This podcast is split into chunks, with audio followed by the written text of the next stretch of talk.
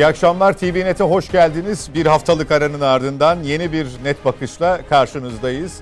İstanbul başta olmak üzere birçok ilde süren kar yağışı, elverişsiz hava şartları bizim de programı biraz etkilemiş durumda. Konuklarımızın birçoğu stüdyoya ulaşamadı. Daha doğrusu yarısı stüdyoya ulaşamadı. Bir tanesiyle uzaktan bağlantıyla yayını gerçekleştireceğiz ama iki isim stüdyomuzda hazır. Hürriyet gazetesi yazarı Nedim Şener bizimle birlikte. Evet. Hoş geldiniz Nedim Teşekkür Bey. Teşekkür ederim sağ olun. Ve eski devlet bakanı Masum Türker hocam da ulaştı. Uzaktan olmasına rağmen e, stüdyoda yayınımızda canlı yayına katılıyor. Hoş geldiniz. Hoş bulduk. Masum İyi yayınlar. E, daimi konuklarımızdan Mete Yarar uzaktan bağlantıyla hazır. Bir merhaba diyelim kendisine. Mete Yarar. Merhabalar. Hoş geldiniz. E, Mustafa Kartoğlu Akşam Gazetesi Genel Yayın Yönetmeni halen yolda. E, yetişirse stüdyoya yetişemezse onu da Skype bağlantısına alacağız diyelim ve gündeme geçelim hemen. Katıldığı bir canlı yayın sırasında söylediği sözler nedeniyle gözaltına alınmıştı. Sedef Kabaş sorgusunun ardından tutuklanarak cezaevine gönderildi. Konu gazetecilik, nefret söylemi, özgürlük ve hukuk üzerinden tartışılmaya devam ediyor. Biz de bu sıcak başlıkla başlayacağız net bakışa. Nedim Şener'e dönelim. Şimdi e, hafta sonu neredeyse e, sosyal medya herkes bunu konuştu, tartıştı. Yine bir bölünmüşlük, yine bir ortadan ikiye ayrılmışlık söz konusu.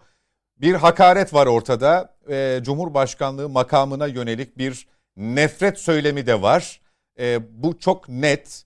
Ama biz hem gözaltı sürecinde hem gözaltı şekli hem tutuklanış e, adliyeye sevk edilirken oluşturulmaya çalışılan ters kelepçe algısı gibi e, detayları da fazlasıyla konuştuk. E, bir kere şöyle başlayalım. Gazetecilik söylemde bir atasözü alıntısı olsa bile bir gazetecilikten söz ediyor muyuz Nedim Şener? Şimdi e, bu yaşanan olayda gazetecilikten falan söz etmek mümkün değil. Yani gazetecilik e, küfretmek değildir. Küfür, e, gazetecilik e, ne bileyim hakaret etmek değildir. E, dolayısıyla burada bir kişinin o an için gazeteci sıfatı taşıyor olması e, yaptığının da gazetecilik faaliyeti olduğu anlamına gelmez. Bu içindeki öfkeyi, kini, nefreti boşaltmak, e, içindeki kötülüğü dışarı vurmaktan başka hiçbir şey değil. E, çünkü bir yayındasınız. Yanınızda da e, siyasetçiler, deneyimli e, gazeteci var.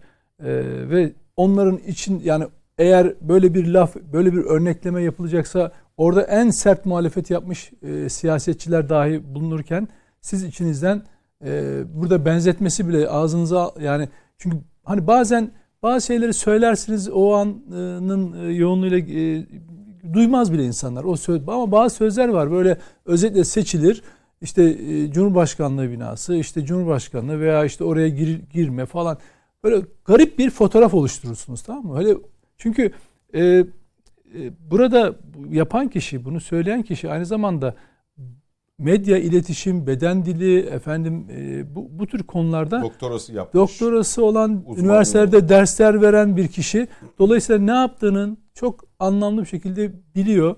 Zaten öncesinde isim de zikrediyor. Sonra atasözüne atıfta bulunuyor ve bununla ne kastettiğinde aslında bir şekilde söylüyor. Tamam ifadesinde ben Cumhurbaşkanı'na saygısız, saygısızlık yapmak için söylemedim gibi diyor ama o bir savunma biçimi. Dolayısıyla bunun gazetecilik olmadığı çok açık. Gazetecilik bana göre şudur. Sadece hiçbir güç odağının, bunun içinde siyasi partiler, dernekler, vakıflar, iş dünyası, futbol takımları, organize suç örgütleri veya derneklerin, STK'ların, efendim cemaatlerin, tarikatların sözcülüğünü yapmadan yani bütün bahsettiğimiz ordunun işte güç odağı dediğimiz yani bazı ülkelerde bunlar da yaşanıyor. Sözcülüğünü yapmadan, bürokrasinin sözcülüğünü yapmadan e, masanın bu tarafında bulunup aldığınız bilgiyi topluma yalın bir şekilde aktarma meselesidir. Yani siyasi tavrınızın sizin siyaseten ne düşündüğünüzün hiçbir önemi yoktur aslında. E, okuyucu e, ve izleyici nezdinde. Siz sadece olguları aktarmakla mükellefsiniz. Ha Türkiye'de gazetecilik öyle mi yapılıyor? Hayır. Gazeteler öyle mi çıkarılıyor? Tabii ki değil.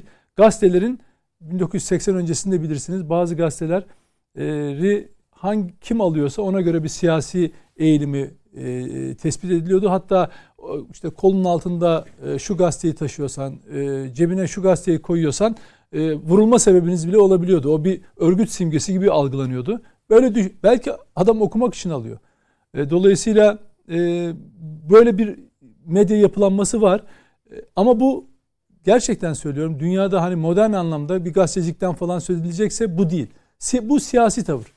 Bu yapılanı her siyasetçi yapabilir. Hatta daha fazlasını yapabilir. Türkiye Büyük Millet Meclisi tutanakları bunların çok daha ağır eleştirilerini içer, içerdiği konuşma metinleriyle dolu. Eğer insanlar bir şeyler okumak istiyorlarsa oralara yönelsinler. Ama medyanın medyanın maalesef sistem tarafından yani kapitalist sistem tarafından daha doğrusu sosyalist kapitalist fark etmez. Medyanın insanlar üzerindeki etkisi e, iktidarlar tarafından bütün dünyada tarihsel olarak da ele geçirilmiş ve insanların beynini yıkama aracı olarak kullanılmış. Kullanılıyor da. Dolayısıyla bugün de medya sermaye yapılanması da bu şekilde e, örgütlenmiş durumda. Ona göre de eleman e, tercihi yapılıyor. Ona göre de e, insanlar e, yazıyorlar, çiziyorlar. Ama olgucu olgu olarak yani sadece nesnel gerçekliği aktarmak için yapmaya yapılmaya çalışan benim anladığım anlamda muhabirliği yapmaya çalışanlar çok öne, önemli olmuyor zaten gazetecilikte. Ve o haberin de önemi yok. Sahadakiler. Tabii olgunun yerini algı almış durumda. Algıya hizmet eden herkes de e, bu medyada öne çıkıyor, çıkartılıyor. Burada da deminden bahsettiğimiz hakaret eden e, kadın iletişimci e, tamamen algılara oynamış. Zamanında bir zamandan beri üretilen o nefret iklimine biraz daha üzerine koyarak üretmeye çalışıyor. Zaten onları yakından takip ediyorsanız, o belli grupları yakından takip ediyorsanız sürekli zaten nefret dilini her gün sabah kalktığında bugün ne yalan üretebilirim, hangi nefret kelimesini kullanabilirim, hangi algıyı yaratabilirim. İnanın en ufak şeyden yani bir yangın çıkar ondan bir nefret, ondan bir şey. Mesela ne bileyim herhangi bir şey olsa ülkede herhangi bir konu olsa, terör saldırısı olsa, teröristler saldırısı ondan bir şey üretilir. İşte deprem olursa ondan bir algı üretilmeye çalışılır. Dolayısıyla bugün yaptığı da bu konuşmada bunun üzerine. Ha şimdi bütün bunlar e, hakaret midir? Yani Cumhurbaşkanı'na değil, normal bir insana dahi Cumhurbaşkanı'nın 229'a göre e, ayrı bir şeyi var. E, 299'a göre. Ama sıradan bir insana bile bu örneği verseniz hakaret kabul edilmesi lazım. Kaldı ki bir kadın olarak o tür bir eğitim almış, bir kariyere sahip bir kişinin ağzına bu kelimeler yakışmıyor. Ama bütün bunlar o kişinin gece 2'de işte e, bulunduğu yerden gözaltına alınmasını gerektirmiyor. Hakaret suçunun şeyi belli, e, yaptırımı belli, alacağı ceza belli eğer mahkeme bunu tas şey yaparsa onaylarsa. Dolayısıyla gözaltına alma biçimi e, doğru değil. Yani hukuki olabilir bir şeye hukuken her şeyi uydurabilirsiniz ama adil değil bana göre. Biçimi Sabah, mi zamanı mı? Zamanı zamanı değil tabii. Bir de şu var savcılık zaten bu konuyu soruşturma konusu yapıyorsa e, ifadeye çağırır. E, mahkemeye sevk eder. O ayrı bir süreçtir ama gece polisin gidip alıp gelmesi biraz e, şey değil, normal değil. Başka bir tür suç değil. Yani delil karartılacak, kaçma şüphesi olunan bir durumdan bahsetmiyoruz. O polisin onu alması yanlış bir şey. İkincisi e, tutuklama meselesi. Yani kişinin kaçmayacağı yani zaten daha önce açılmış dava açmış aldığı hatta cezalar var. Buna rağmen kaçmamış. Dolayısıyla kaçma şüphesi yok, delil kartma şüphesi yoksa tutuklamaya da gerek yok. Yargılarsınız, ceza verirsiniz. Şimdi ben bunu bugün köşemde yazdıktan sonra bazı yurttaşlar haklı olarak yani bilgi eksikliğinden kaynaklanıyor tabii. Diyor ki daha önce aldığı cezalar var. Hakaretten dolayı aldığı 11 ay işte küsür ceza var. Bunlar ertelemeye girmiş. Erteleme ne demek? E, aynı suçu bir daha işlerseniz o cezanızı da e, mahsup birleştiriyorlar ve siz e, e, işte gereken cezayı ikisinin beraber cezasını çekiyorsunuz. Ama burada henüz bir soruşturma aşaması var. Bunun kovuşturma, yargılaması olacak. Yargılamadan sonra Cumhurbaşkanı hakaretten bir daha ceza aldığında erteleme hükmü ortadan kalkmış olacak. O zaman birleştirilip tutuklama gerekiyorsa mahkemenin ki onun da yatarı zaten belli. E, dolayısıyla burada bu tutuklamaya bence gerek de yoktu. E, çünkü zaten mesele şu ben yazımın sonunu şöyle bitirdim. Şimdi karşınızda algı yaratmaya çalışan, algıları oynayan bir yapı var. Bunu zaten polisler araçtan indirdiğinde ellerine kelepçe takmadıkları halde arkaya götürüp ellerini sanki ters kelepçe takılmış gibi e, bir görüntü vermek isteyişinden ve bunu sadece bir kez değil başka e, olayda da yani aynı olayın başka bir boyutunda da yapmış olması yani kendisine bir kelepçe takılıyormuş hem de ters kelepçe takılıyormuş intiba vermesi çok tuhaftı yani. Yani bu algıya oynadığını gösteriyor zaten. Yani ya, ilk yaptığı hakaretten bu e, yürüyen süreçte bundan sonra muhtemelen tahliye şey yapılır. Cezaevinden çıktıktan sonra göreceksiniz aynı şey devam ettirecektir. Çünkü algıyla oynuyor. Yani algıyla gidiyor. Yaptığı şeyin yanlış bir şey yaptım özür dilerim. Söyleyebilirsiniz. O anın heyecanı, o anın e, şeyidir. Bir örnek verirken yanlış örnek verdim diyebilirsiniz. Bunda bunda bir his yok. Bu örneği çünkü yarın sana ki maalesef bir kadına söylemeyecek türden sözler aynı şekilde ona yansıtıldı. Yani siz sosyal bir laf ettiniz bir televizyon kanalında. Sonra ertesi gün yüzlerce binlerce benzer mesajı siz kendinize ailenize almış oluyorsunuz. Çıkıp ya bir insan gerçekten bazen hakarete kaçan yanlış anlamaya sebep olduğu ifadeler de söyleyebilir. Bir özür dilersiniz olay kapanır gider. Ama siz üzerine gidip bir de bundan bir kampanya yaratmaya çalışmanız tuhaf kaçıyor.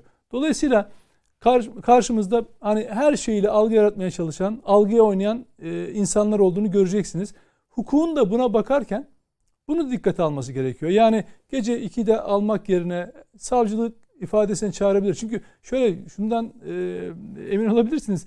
Ben de mesela bugün de polis karakolundan arandım. Hakkımızda şikayet varmış. Gidip ifademizi vereceğiz. İşte başka beyanlarda bulunacağız.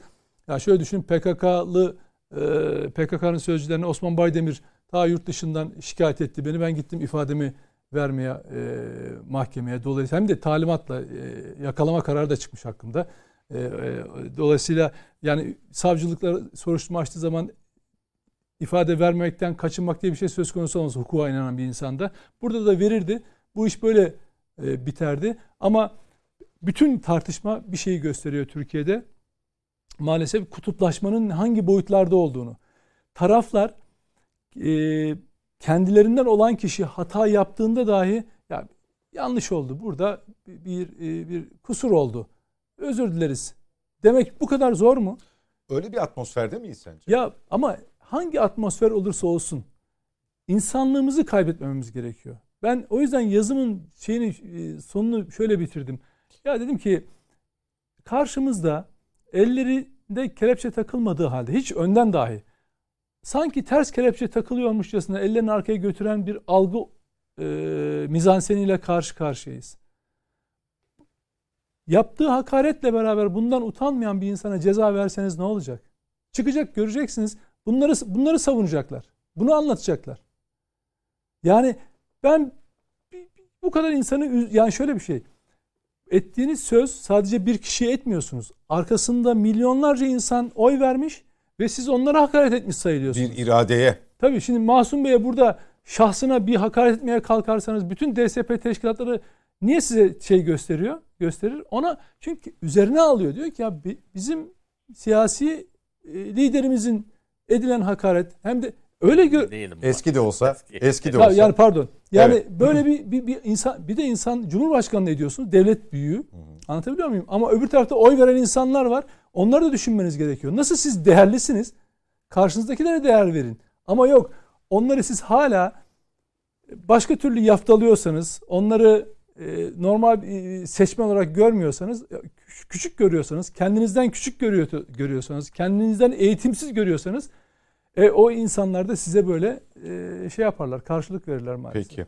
Hocam e, bir algıdan algının yürütülmesinden ve bunun da yeni olmadığından bahsetti Nedim Bey.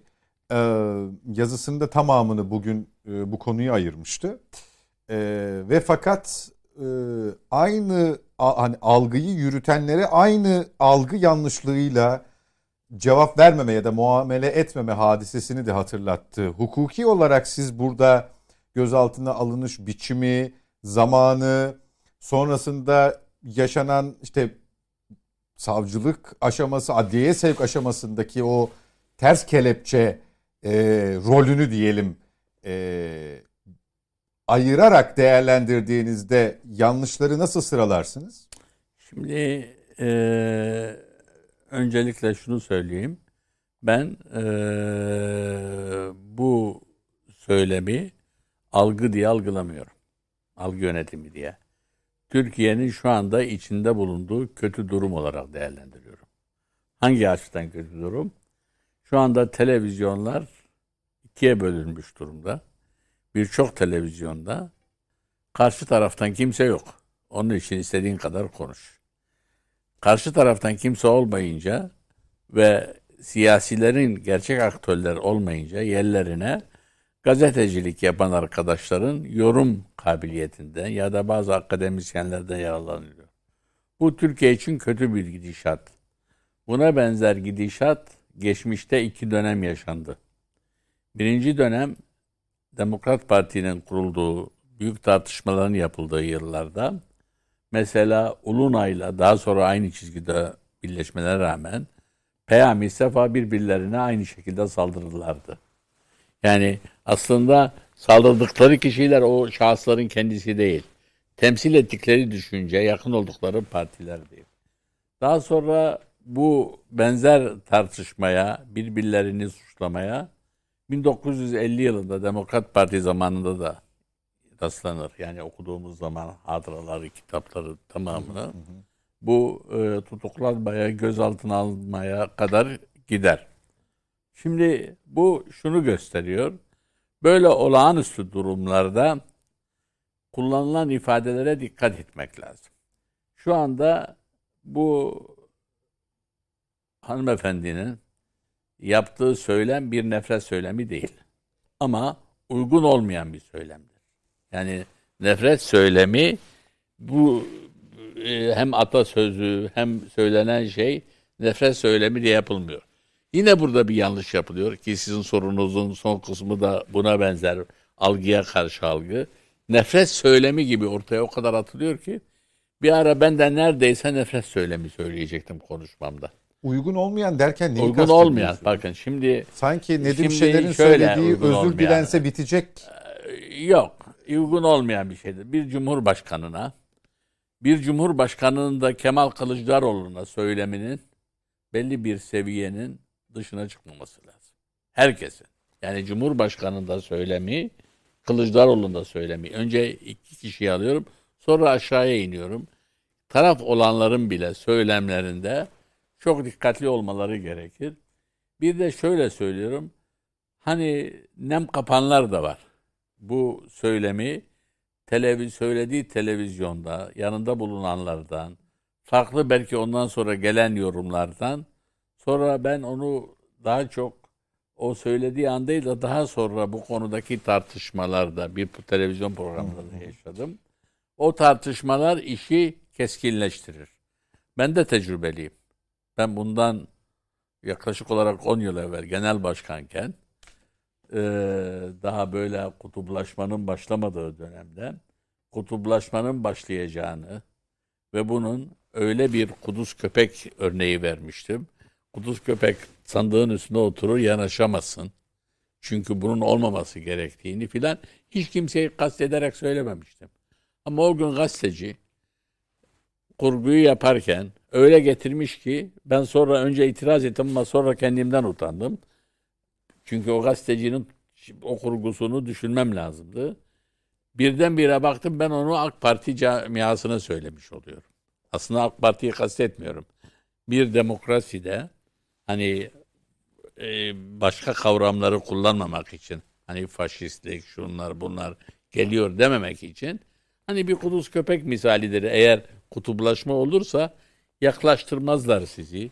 Şöyle olur, böyle olur anlatırken ben o günden sonra bu tür örnekleri verirken dikkat ediyorum. Özellikle bir hani başka bir cümlenin arkasına gelecek gibi söylemiyorum. Ama, hocam ama bunun şimdi... için de 13 bin lira tazminat ödedikten sonra aklım başıma Anladım. geldi. Anladım yani, ama, yani... ama e, şöyle bir şey. Şimdi işte uygun olmayan diyorsunuz. İşte uygun Şimdi, olmayan. Nefret söylemi değil diyorsunuz. Şimdi burada bir hakaret yok mu? Şimdi bakın hakaret yoksa bile hakarettir. Ben ben yaşadığım için söylüyorum. Kimseye hakaret etmediğim halde Hayır hayır yani kanunda bile var. Ama hani bakın kanun ayrı. Kanuna gelene kadar biraz evvel çok güzel e, analiz yaptı Nedim kardeşim. Dedi ki hani e, beklemek lazım, şeklini görmek lazım, alınma saatini falan niye eleştiriyor? Şimdi orası Ama- ayrı. Ama bakın bu iş nerede oldu? Şu anda Türkiye'de şuna alışıldı. Bir şeyi hedef alınıyor. O hedefe vuruluyor. İsteniyor ki herkes o hedefe vurmanın doğru olduğunu söylesin. Ben laf söylüyorum. Diyorum ki bu bir algı yönetimi amaçlı değildir. Çünkü algı yönetmeyi bunu kullandıktan sonra birileri yapar. Hani çoğaltanlar, kullananlar. Aynı güruh yapıyor zaten. Ha- ama Hayır. bakın aynı grup diye bakmayacaksınız. O konuşan kişi kendinden menkuldür. Şimdi ben burada kendimden menkul konuşuyorum. Ben şimdi bir grubun sonradan benim bir sözümü beğenip onu çoğaltması ya da bir sözümü beğenmeyip bana saldırması benim herkes aynı anda saldırıyor ya da herkes aynı anda beğeniyor demek değildir. Buradaki ben geleceğe ilişkin bizi ilgilendirecek herkesin ders çıkartması olan kesimi söylüyorum.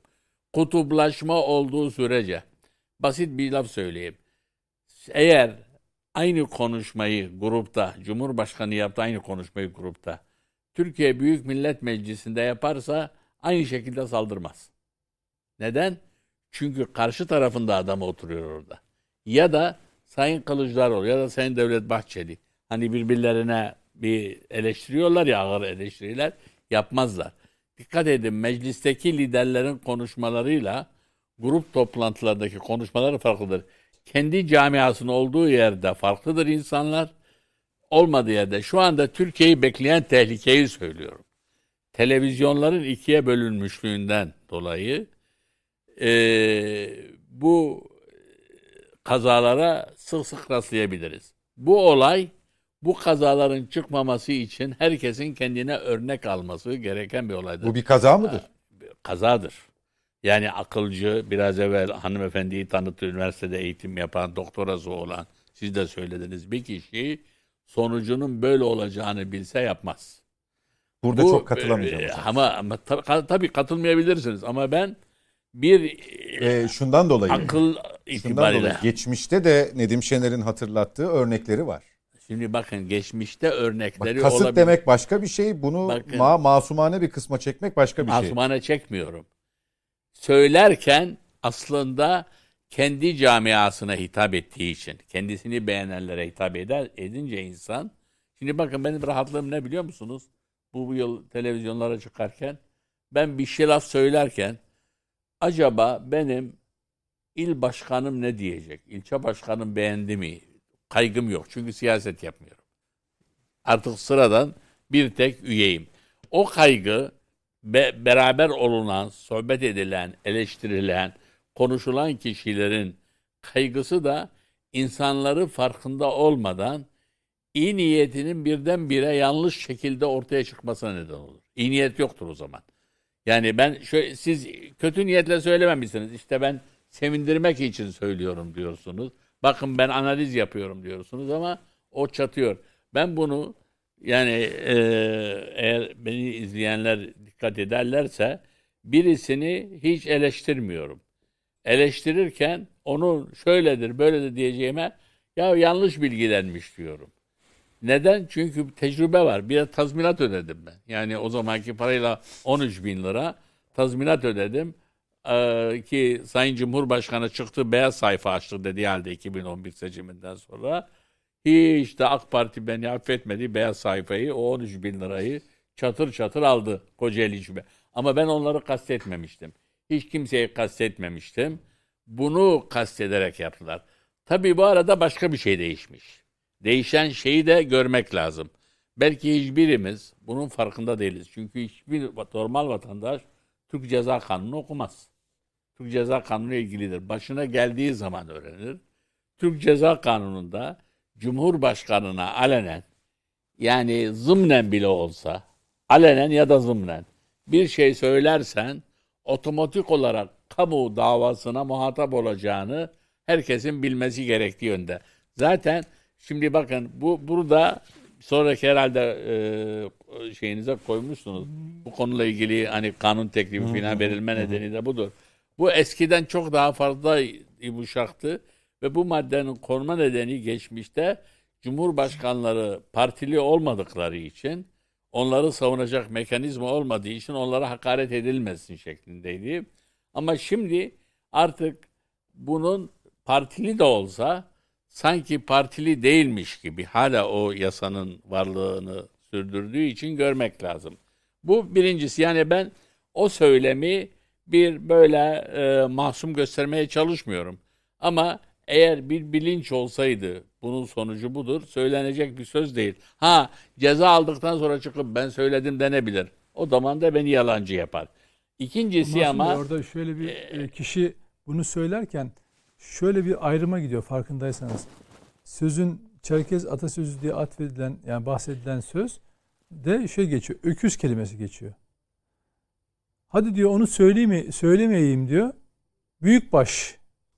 Şimdi, şimdi Burada bir bu- bilinç yok bak, mu hocam? Bu var ya bak, şey hocam şöyle bak yani şöyle sanki büyükbaş demek yani bu sözle kas- Cumhurbaşkanını kastetmek sanki hakaret değilmiş veya öküz lafından daha hafifmiş gibi İşte bakın yumuşatmaya şey- çalışıyor. Sanki ama orada ondan imtina orada- ederken tabii ama öyle yapmıyor. Aslında hatta kelimenin yani atasözünün özünü söylese belki bu kadar işte Çerkez at- atasözü der insanlar ama orada seçerek bir de hani büyük büyük baş falan. Yani bayağı bir hani beden Ben- dilini Tabii, e, ben- şeyini ben iletişimciliğini mimiği kullanıyor Tabii, tabii kullanıyor. bakın, Yani bunu iletişimciler çok daha iyi bilecekler. hocam Bunu- izlediniz mi videoyu? Hayır hayır ben izlemedim. İzlemem de Ama ama bir şey söyleyeyim. Lafın söylenmesini reddediyorum. Bir kere söylenmemesi gerekir diyorum. Ondan sonra yorumumu yapıyorum. Dikkat edin. Eğer kasıt söylendiği anda sonradan reddedilse de Cumhurbaşkanıysa bırakın Cumhurbaşkanını Cumhurbaşkanı olmayan bir bakansa bile söylenmemesi gereken bir laf. Neden? Bunu bir kere önce söylüyorum ama ben de diyorum ki bu tür laflar bu şu andaki atmosferden, şu andaki iklimden dolayı söyleniyor. Bazıları da söylüyor canım. Yani e, laf aramızda e, birisiyle tartışırken istediği fikirleri söylemeden bana sen nasıl bakan oldun diye sorabiliyor. Eski bakansın nasıl bakan oldun diye sorabiliyor. Ben de gülüyorum. Neden? Çünkü ona soracağım sorunun karşıtı onu da rencide eder. Ben diyorum ki bunun eksikliğiyle söylemiştir insanlar. Bunu neden şey yapıyorum? Eğer benim dışımda bana bu laf söylenmiştir diye hakkımı otomatik olarak savunması gereken kişiler varsa bunu daha dikkatli ederek söylersin. Şimdi ben kimsesizim. Yani benim adıma e, devlet adına sen nasıl söylersin diye savunmaz. Ben müsaade ederseniz Sayın Bakan. E, izleyicilerin de affına sığınarak o cümleyi bakın kullandığı cümleyi bağlamıyla her şeyle size okuyayım. Şuna inanıyorum, inanıyorum ki Recep Tayyip Erdoğan dönüp şöyle siyasi hayatına baksa kendisine bu toplum, bu halk, bu ülke çok şans verdi. Çok iyi makamlara getirdi. Çok destek verdi. Çok oy verdi. Çok paya verdi. Çok meşhur bir söz vardır. Taşlanan baş akıllanır diye. Ama görüyorsunuz ki gerçek değil. Ya da tam tersi bir söz vardır. Hadi onu söylemeyeyim. Büyük baş hayvan diyeyim. Büyük baş hayvan bir saraya girdiği zaman o kral olmaz, o saray ahır olur diyor. Şimdi bunun artık yanlışmış, kusurmuş, kaba ya Yani- direkt adam şöyle sanki gereken ya hocam yaklaşım. yani Çerkez atasözü şöyle der ama işte bir sözde böyle der falan diye bir e, söylüyorum size. atasözü o sizin edebiyat dersinden söylediğiniz o kısım. Burada Yani sonuçlarının ne olacağı bilinmeden Ben böyle bir bilinmeden- cümle kurulamaz. Kurulmaz. Ha, yok, yani, o ha, şuraya- şimdi kimse kurmaz bundan sonra. ya İşte buraya bundan buraya sonrası değil mesele Hukuken- şu. Yani hukuken buraya geleceğini düşünmemiştir. Sadece tek şey odur. Ama geri kalanın ne Ama yaptığını işte ben de neden gelmemi Çünkü gerek- hocam şöyle bir şey bakın. Siz kutuplaşmadan örnek veriyorsunuz ya.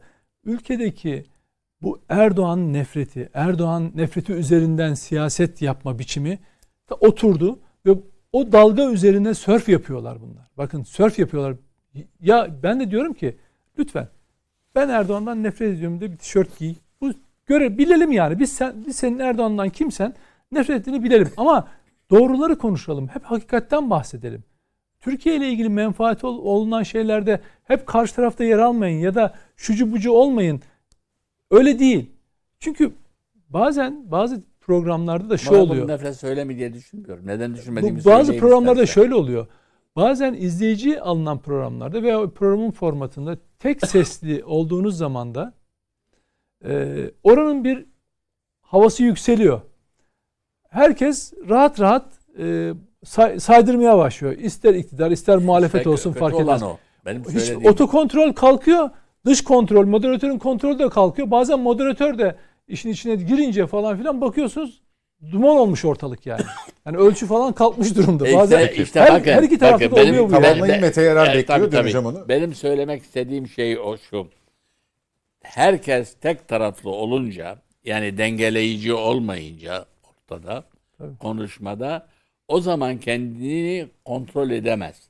Kontrol kalkıyor. Bakın bu kontrol kalkınca işte ben onun için buna kaza diyorum. Ama ne kazası? Bu yalnız bu kişinin kazası değil. Şu anda herkesin bu kazaya mazur kalması gerekir. Gereken bir yapı ve bu arada bir Peki. şey dikkat çekmek istiyorum. Bu nefret söylemi lafı bakın her yapılan iş sonra döner kendine dönür. Burada nefret Eskiden- söyleminden bahsetmedik. eskiden- Hakaretten bahsettik. E, tamam eskiden eskiden muhalefet Cumhurbaşkanı tarafına AK Parti tarafının nefret söylemiyle dolusunuz diye suçlarlardı. Bakın bu iş bir süre sonra döndü. Bu nefret söylemi yaygın hale geldi. Şimdi iktidar tarafı bazı olayları başladı karşı tarafı nefret söylemiyle suçlamaya. Halbuki burada dikkat edin bu tür konuşmalar biraz evvel okuduğunuz o yapılarda kimin ne olduğu önemli değil. Bir seçim olmuş, bitmiş, Cumhurbaşkanı seçilmiş. Şimdi bir başka seçime gidilecek. Bu seçime giderken neler yapılmalı ki Türkiye bu kaostan çıkabilsin? Dış ilişkilerinden çıkabilsin. Ekonomide insanlar aç kalmasın. insanlar işsiz kalmasını konuşmak. Ama şu anda bununla ilgili hiç kimse bir şey konuşmuyor. Hiç kimse bir şey söylemiyor. Peki. Yani ben birçok yerde şahit oluyorum. Çözüm üretmeye geldiğim anda tak diye ağzım kapatılmaya çalışıyor. Ya siz o zaman bir şey öğrenmek istemiyorsunuz diyorum kendi içimde. Dinlemeyin o zaman. Niye? Ya da hemen yazılıyor. Vay sen ahkam kesiyorsun. Kardeşim değil. Bugün Türkiye'de bizim adam gibi yaşamaya ihtiyacımız var. Çünkü adam gibi yaşamalıyız ki, insan gibi yaşamalıyız ki bekleyen şeyden sonra Ukrayna'dan sonra ne sorun çıkacak bilmiyoruz. Bakın Finlandiyalılar Ukrayna Hocam, sorunu düşünmeye başladı. Hayır hayır. Düşünmeye başladı. onlara da Biz geleceğim. de kendimiz düşünmüyoruz. Birbirimize düşüyoruz. Ben hanımefendinin inşallah bu ben yanlış kastetmedim der. Şeyini geri çeker. İnsanların Dedi onu da zaten. Kastetmedim bir tamam savunmasında ama var. insanlar bunu sanki özgürlük vesaire gibi tartışıyor. Karşı tarafta nefret söylemi söylüyor. Bu tür farklı görüşlerin kutuplaşmadığı, kutuplaştığı bir süreçtin çok çabuk sıyrılmamız gerek. Peki. Mete Erer e, tam da hocamın bıraktığı yerden özgürlük diye savunanlar e, çok değil yakın Türkiye tarihini bilenler o dönemde de aktif görev e, yapan birçoğu gazeteci, e, birçoğu aydın isimler e, o dönemde düşünce, fikir özgürlüğünü bırakın savunmayı o şekilde hareket edenleri cezalandırmak için ellerinden geleni yapıyorlardı. Bunu unutmuş olabilirler mi yoksa istedikleri yere yonttukları, işlerine geldiği gibi davrandıkları için mi böyle yapıyorlar, böyle düşünüyorlar? Ben e, aynı konuya girmeyeceğim, detaylarına girmeyeceğim. Hani e, Nedim e, Şener'de, Masum Türker'de detayıyla iki farklı açıdan bakarak anlattılar. Ben e, eksik gördüğüm ve soruna cevabını onunla beraber vereyim. Zaten ilginçtir. E, notlarım arasında e, o da vardı. Örnek vereyim. E, Uğur Mumcu gazeteciydi. E, PKK'nın e, ABD tarafından e, nasıl bir şekilde kurulduğunu, tezgahlandığını, desteklendiğini söylediğinde Özgür Gündem'de bir köşe yazısında e, yine gazeteci e, kisvesi altında birisi tarafından nasıl hedefe konduğunu, sonra evine gelip beni bunlar e, öldürecekler dediğini hepimiz biliyoruz. Bugün de tam Uğur Mumcu'nun öldürülmesinin Yıl dönümü. e, e, yıl dönümü. E, tam konu bu. Bakın bir taraftaki de gazeteciydi. Bir aydın gazeteciydi. Öbür taraftaki de gazeteciydi. İkisine de aynı sıfatı veriyor musunuz? İkisini de aynı sıfatla değerlendiriyor musunuz? Değerlendirmiyorsunuz. İşte tarih öyle bir şey ki e, zamanla bunların hangilerinin ne olduğunu önünüze böyle ispatıyla beraber koymaya devam ediyor. Ama ilginç olan şöyle bir şey var. Mesela e, Masum Bey ilginç bir şey söyledi orada. Eminim dedi bu olaydan sonra kimse bir daha böyle bir cümle kurmaz dedi. E, sizinle beraber e, yaptığımız bu programa başladığımız günden beri özellikle bu hakaret diliyle ilgili e, konuşmalar olduğunuz, olduğunda ben bir şeyi devamlı ısrarla söylemeye devam ediyorum. Diyorum ki buradaki söylem yalnızca bir nefret söylemi değil. Aynı zamanda bir siyasi rant da söylemi olmaya başladı. Hakaretler. Çünkü e, son dönemde e, isterseniz belediye başkanlığına seçilenler, isterseniz belediye meclislerine seçilenler, isterseniz e, milletvekili yap yapılanlar, yapanların geçmişte küfürlerine, daha doğrusu tweetlerine diyorum.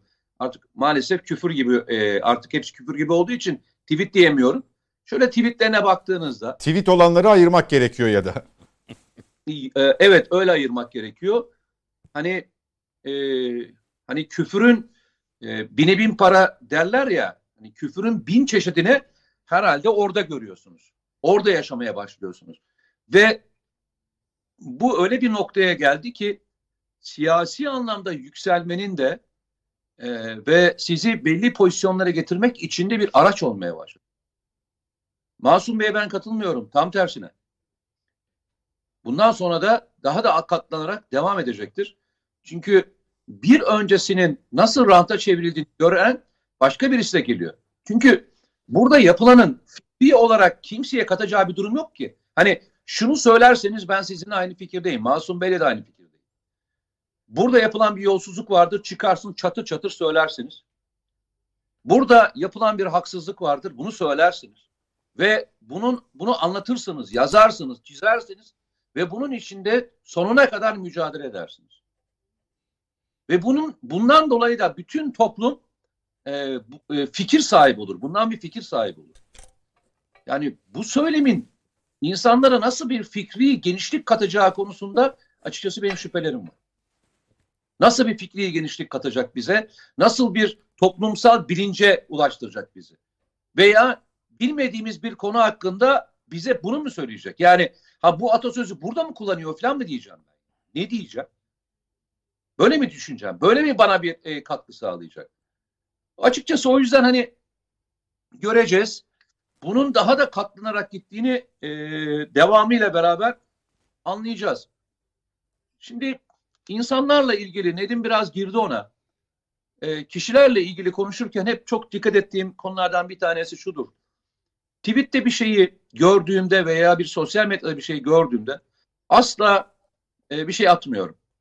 Önce teyit ediyorum. Teyit ettikten sonra gerçek anlamda bu mudur değil midir bakarak karar vermeye çalışıyorum. Hatta geçmişteki yaptıklarına da bakarak yani bir tek yanlışla insan değerlendirmeyelim. Geçmişte de başka şeyler yapmıştır. Burada insandır. Sürçersiniz, bir hata yaparsınız. İstemeden bir şeye alet olursunuz. Olur bunlar yani. Sürecine bakarsınız, süreç analizine bakarsınız. Buraya kadar nasıl gelmişe bakarsınız. Açıkçası yani bu sürecin içine bakarsanız da çok da fazla artı pozisyonu görmek mümkün değil.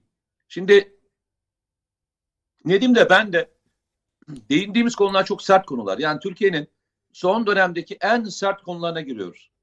Yani Türkiye'de PKK konusu, FETÖ konusu, emperyalizm, işte e, yurt dışı destekli fonlar falan diye konuştuğunuzda, etki ajanları diye konuştuğunuzda yani böyle çok basit konulara falan değil bunlar. Bayağı hedef konular. Ama konuşmalarımızın hiçbiri içerisinde bugüne kadar bildiğimiz yani her türlü balansını bildiğimiz insanlar için bile söylediğimiz kelimeye dikkat ediyoruz. Nerede doluduğumuza, nerede durduğumuza da dikkat ediyoruz. Hiç ağzımızdan bizim bu şekilde kaba bir şey duydunuz mu? Biz Masum Bey'le geçen gün de televizyon programındaydık, beraberdik. Masum Bey de orada da söylemişti. Yani daha bu tutuklama falan olmadığında bu e, söylemin doğru olmadığını bizim de beraber olduğumuz programda da söylemişti. Şimdi ben size bir şey söyleyeceğim. Biz beraber bir sürü programa çıktık Masum Bey'le. En sert kolunu konuştuk. Ağzımızdan bizim fikir düşünmeyenlere karşı bir kaba sözümüzü duydu mu?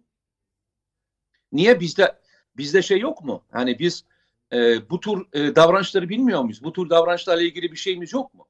Bakın ben size bir şey söyleyeyim. Eğer bunlardan bir tanesine bırakın böyle bir mevzuyu. Yüzde birini söylemiş olsaydık paramparça ederler. Bırakın bunun bir fikri özgürlük. Yani yani neredeyse işte bak e, Nedim teröriste terörist dediği için yargılanıyor. İlginç değil mi? Ya memlekette e, memlekette yargılanma süreci dediğiniz şey böyle bir şey işte. Ya. Bakın teröriste terörist dediği için yargılanıyorsunuz. İlginç ama böyle. Ama o ama e, terörist insan, diyor. Başka bir şey söylemiyor. İnsan hakları aktivistiymiş. Yanlışlık olmuş galiba.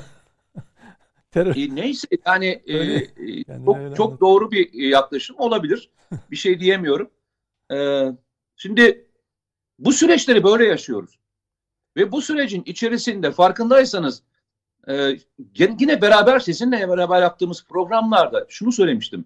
Bu konuşmaların hiçbiri tek başına söylenmiş sözler değil demiştim. Örneklerini anlatmıştım size.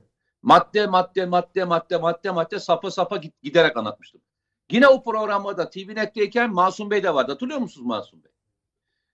Anlatışımın içerisinde e, bu söylemlerin her biri birbirinin üzerine biniyor demiştim. Her biri birbirinin üzerine bindirerek götürülüyor. Siz tekil olarak algılayabilirsiniz. Ama bu işi bilenler olarak şöyle baktığımızda bu işin hiçbirinin tekil olmadığını çok rahat anlayacak kadar bilinçliyiz. Ya ben size tek bir şey soracağım. Yanlış bir şey e, hani tutuklu olduğu için çok e, kelimelerime dikkat ediyorum. Çünkü tutukluluk bir yerde e, özgürlüğünden özgürlüğünden e, alıkonulmak olduğu için içeride olan birisi için bir şey söylemekten her zaman imtina ederim. Tek söyleyeceğim şu. Hanginizin aklına herhangi bir sorguya giderken elinizi arkada ters kelepçele gibi e, e, yaparak gitmek gelir? Hanginizin aklına gelir ya? Bu kadar soracağım. Başka bir şey sormuyorum. Sorun Peki. şuydu sen. Dedin ki bana geçmişte de bunun örnekleri var mıydı? Ya tabii ki geçmişte de örnekleri vardı ama bir şey atlıyor arkadaşların. Genel olarak atladıkları konulardan bir tanesi şu. Geçmişte çoğunlukla mahkemelik olunan pozisyonların birçoğu yazılar üzerinden de yazılar üzerinden de veya e, böyle delilli olan olaylar üzerinden mahkeme çoğunluk açılabiliyordu.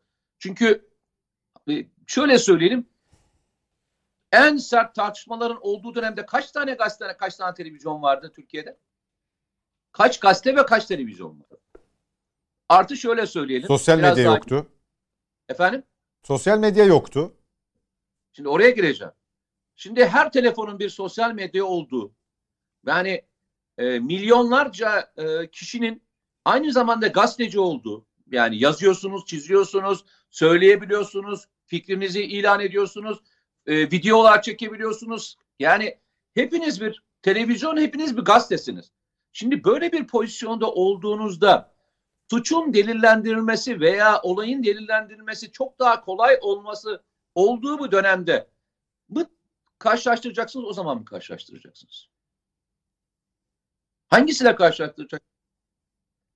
Yani ben başka bir şey daha söyleyeyim. Şimdi insanlar diyorlar ki hakaret davaları çok açılıyor. Ya ben e, sorması ayıptır.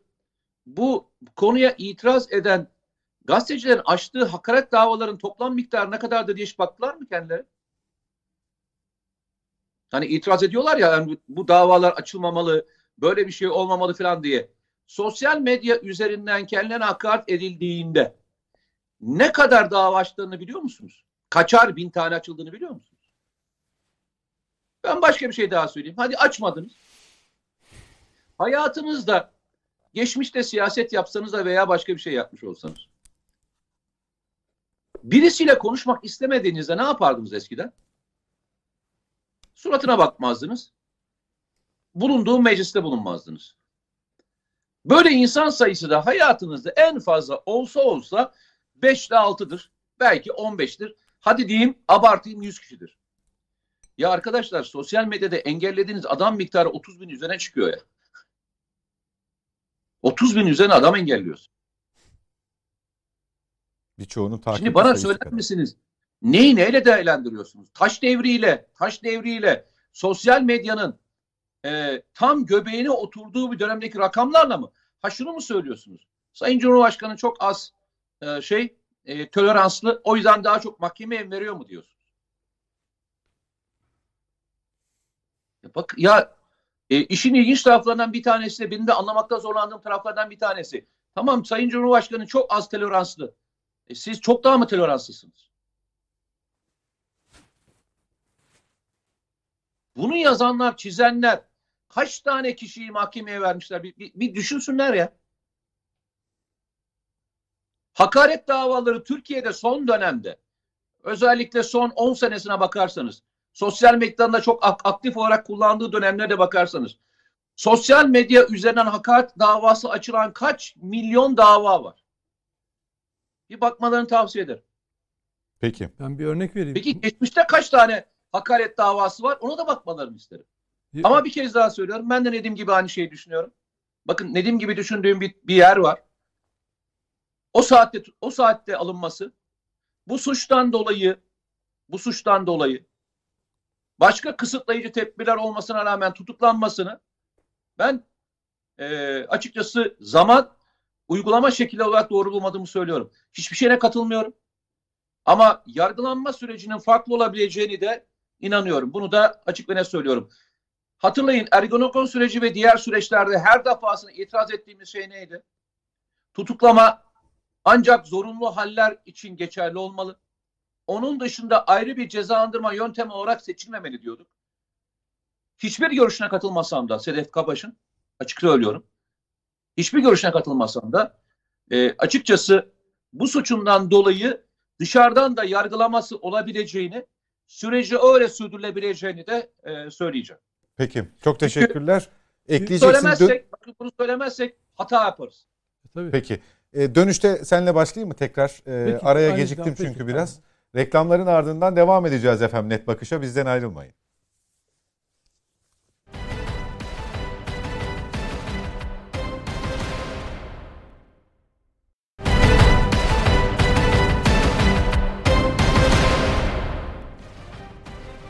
Yeniden birlikteyiz. Net Bakış'a Nedim Şener, Mete Yarar ve Masum Türker hocamızla devam ediyoruz. Mustafa Kartoğlu halen yolda ulaşabilmiş değil herhangi bir yere, eve, ofise. Dolayısıyla e, buraya da gelemedi. Skype'tan da bağlayamıyoruz kendisini. Bu şekilde tamamlayacağız gibi duruyor. Nedim Şener araya gitmeden önce bir ekleme yapacaktın. Yani şu e, bu konuda mesela hoşgörü e, şey yapanlar, destek olanlar yani bunu mazur görmeye çalışanlardan mesela bir partinin kadın il başkanı kim olduğunu herkes hatırlayacaktır. Ben bu kişiyi sosyal medyada bir tartışma vesilesiyle ağzı pis olduğu için engellemiştim. Böyle hakaret amiz şeyler. Nitekim zaten daha önce de Cumhurbaşkanı Erdoğan'ın annesine de ağır küfürler içeren paylaşımları vardı. Mehmet çocuğu falan diye şeyler paylaşmıştı falan. Ee, daha sonra bu, bu bir adımın bir tartışmada geçince birisi demiş ki ya Nedim Nedim Şener bunu e, hissetmiş, engellemiş zaten. Ben dedim ki aman aman çamurdur dedim. Bulaşmayın sakın. Bunun üzerine bakın e, o bugün Sedef Kabaş'a işte bu şeyden dolayı tahammülsüzlük ya da hoşgörü dersi vermeye kalkıyor. Veya o düşünce. Bu kişi ben ona sadece aman aman çamurdur üzerinize bulaşmasın. Ben engellemiştim böyle kurtardım dediğim için sosyal medya hesabımın kapatılmasını, hapiste cezalandırılmamı, tazminat ne varsa suç duyurusunda bulundum mesela. Yani ben de o yüzden bir yazı yazdım. Çamurdur üzerinize bulaşır falan filan diye. Yani şimdi şunu hakaret edenler sosyal medyada bakın bütün cenahlarda, bütün siyasi düşüncelerde, bütün bilinen hesaplarda kendi taraftarları karşıya hakaret ederken onu destekleyen ya şöyle olması lazım. Eğer mesela size yakın birisi ya eskiden şöyle bir şey biliyor musunuz? Şöyle büyüdük. Bizim mahallede bir mahallede büyüdük biz. Köyde büyüdük tamam mı? Benim akrabam olması gerekmiyor. O mahalleden bir abi beni diyelim ki bir şey yaparken gördü. Mesela ne yaptım ben? Küfür ederken. Gelir kulağımı çekerdi. Kulağımızı çekerdi. Sen niye öyle küfür ediyorsun? Velev ki anasına küfür ettin. O senin annen değil mi?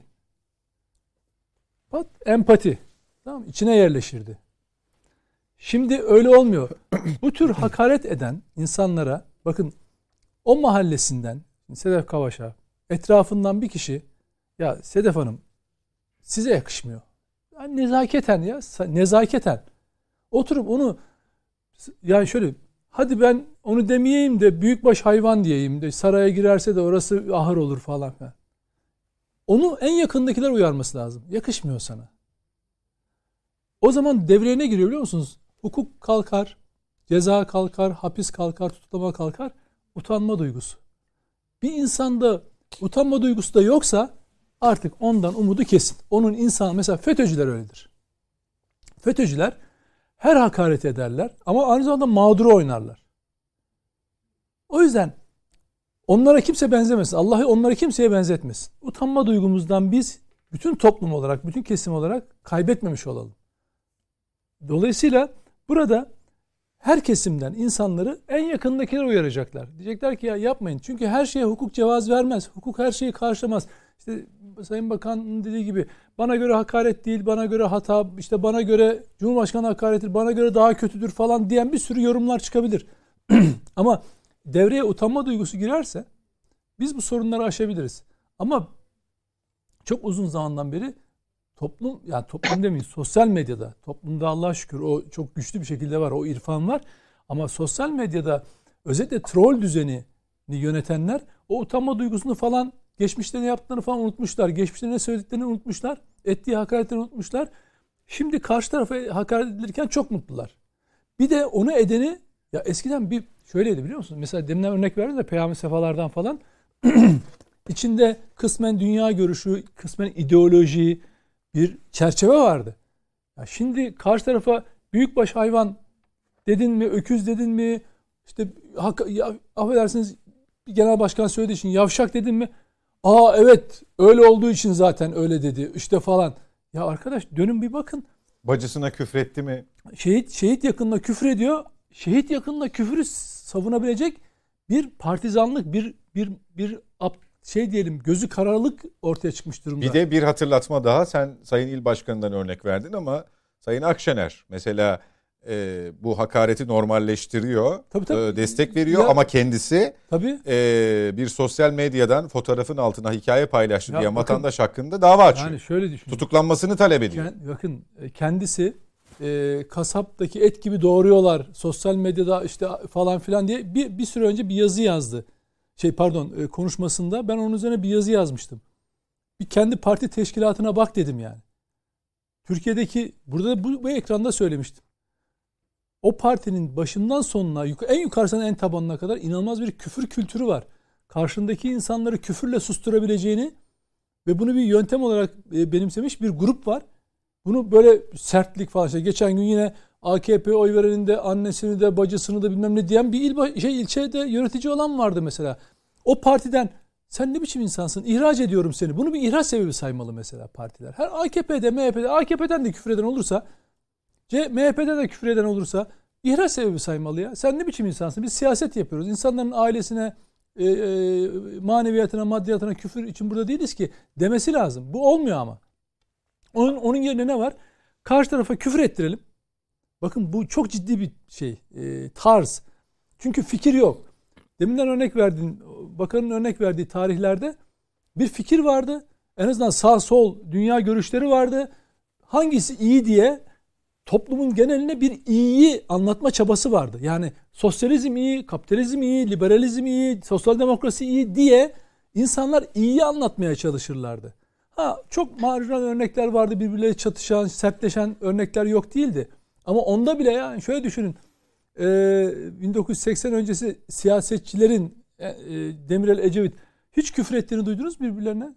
En fazla laf dokundurma falan vardır. Onlar da bugün müstehsi bir şekilde siyasi e, espri olarak algılıyoruz birbirimize. Yani verdiği o gün o gün ya işte er, Sayın Erbakan işte kadayıfın altı üstü örneği vardır mesela. E şimdi o günlerde onu ya adam böyle dedi o günlerde ters tep sert tep gösterenler bugün ya gülerek anlıyoruz o günleri falan değil mi? Dolayısıyla onlar geçmiş. Onun yerine bugün hakaret ve küfür kültürü siyaseti toplumu Öyle sosyal medya şu örnekleri veriyorlar ama işte ee, birçoğu rahmetli olmuş liderler işte acayip derecede e, hem istihza içeren hem de e, belki bel altı e, olarak kabul edilebilecek e, müstehcen şekilde karikatürize edildi. Buna rağmen dava bile açmadılar. Ya, işte Demirel'den örnek yok, veriyorlar, kimse, İnönü'den örnek veriyorlar, o Özal'dan örnek veriyorlar. yaşamış. Mete'nin söylediği şey çok önemli. Efendim? Onun altını çizmek lazım. Yani dönemin şartları, bugünkü delil oluşturma hadisesi, sosyal medyanın aktifliği biraz bunun üzerine konuşmak çok, lazım. Yani, yani e, bakın sosyal medya zaten başlı başına bir şey hmm, operasyon alanı olmuş durumda. En kötüsü de şu. E, bunu organize bir şekilde yönetenler yani baş liderlik yapanlar var. Bunda terör örgütlerinin kullanımları var. Bunun bir troll yapılanmaları var. Ama asıl arada sıradan insanlar kurban oluyorlar. Adam hiçbir şey bilmiyor. Sizi hiç tanımıyor. Bir yerden bir şey duymuş. Size olan bir şey karşıtlığı var. O laf üzerinden size hakaret ediyor. Tabii ki insanların en doğal hakkı bir an önce de çıkması lazım sosyal medya yasasının. Bu tür hakaretleri engellemenin en önemli yolu bu. Bu çünkü şöyle oluyor. Karşı tarafı bakın Twitter'ın güzel bir uygulaması var aslında. Şöyle size hakaret ettiğinde deminden Mete'nin örnek verdiği gibi diyor ki engelleyin diyor. Cevap, sakın cevap vermeyin. Öneri veriyor sana. Diyor ki engelleyin ve cevap vermeyin. Çünkü diyor e, cevap verirseniz daha saldırganlaşır diyor. Hakikaten öyle. Deminden örnek verdi. Ben burada onu kullanacağım. E, cevap verirseniz o size hakaretle başlayan, incitmek için sizi e, ifadeler kuran kişi çok affedersiniz kuduz köpeğe dönüşüyor bir anda. Başlıyor yüksek yüksek perdeden bu sefer öne alınmaz bir küfür şeyi e, dalgasıyla üstünüze geliyor. O yüzden bu tür tipleri Twitter'ın önerisinde olduğu gibi hemen engelleyeceksiniz ve eğer hakareti de e, hakaret etmişse de vereceksiniz mahkemeye gitsin sürünsün. Çünkü başka yolu yok. Başka türlü hallolmuyor. Çünkü o Bundan, anlamda da bir kazanç kapısına dönüşmüş Yok yok hayır hayır kazanç. Hayır senin için söylemiyorum. Hayır, kazanç kapısı falan değil. Bazıları bunu böyle kullanıyor hayır, ya. Nasıl niye kullansın canım? Ya şöyle bir şey böyle bir laf var mı? Şimdi bakın size Serhat Bey'e küfür ediyor adam. Ondan sonra şimdi uzlaştırma uzlaşmacı diye bir müessese oluştu. Ee, uzlaşma kişi hakaret eden kişi uzlaşmak istiyorsa uzlaşma gerçekleşiyor. Ama öbür taraf uzlaşmak istemiyorsa zaten gerçekleşmiyor. Ama ilk uzlaşma... Nasıl yani, mağdur olan mı? Hayır.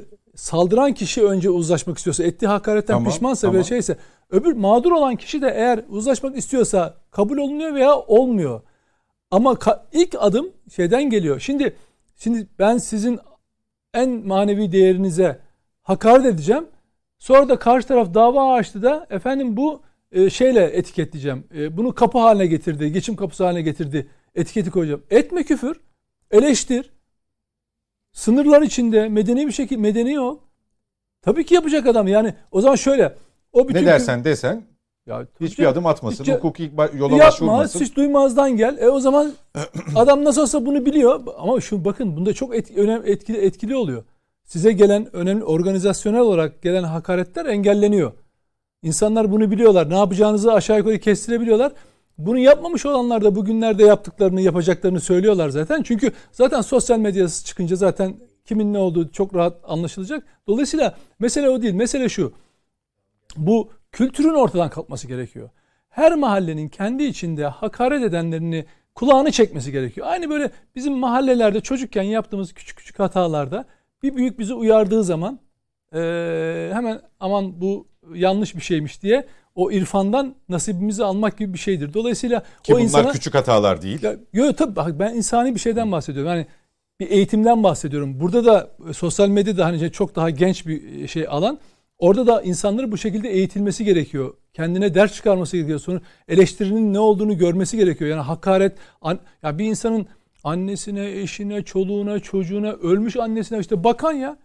Ölmüş annesine bakanın adam küfür ediyor. Ve mahkeme takipçisi kararı veriyor.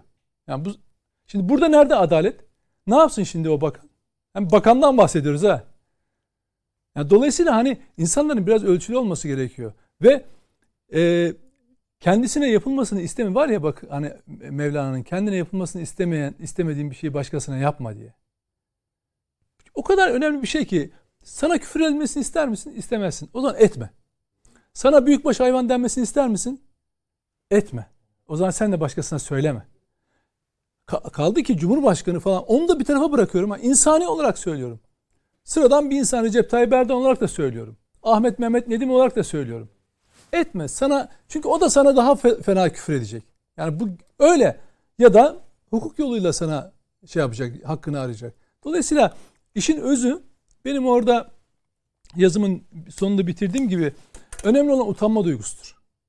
Ama eğer daha gözaltına alınırken şey e, pardon e, ifadeye giderken siz iki tane gariban polisin arasında ellerinizi ters kelepçe takılmış imajı vermeye çalışıyorsanız ben orada bir şey aramam. Nitekim bakın tekrar söylüyorum.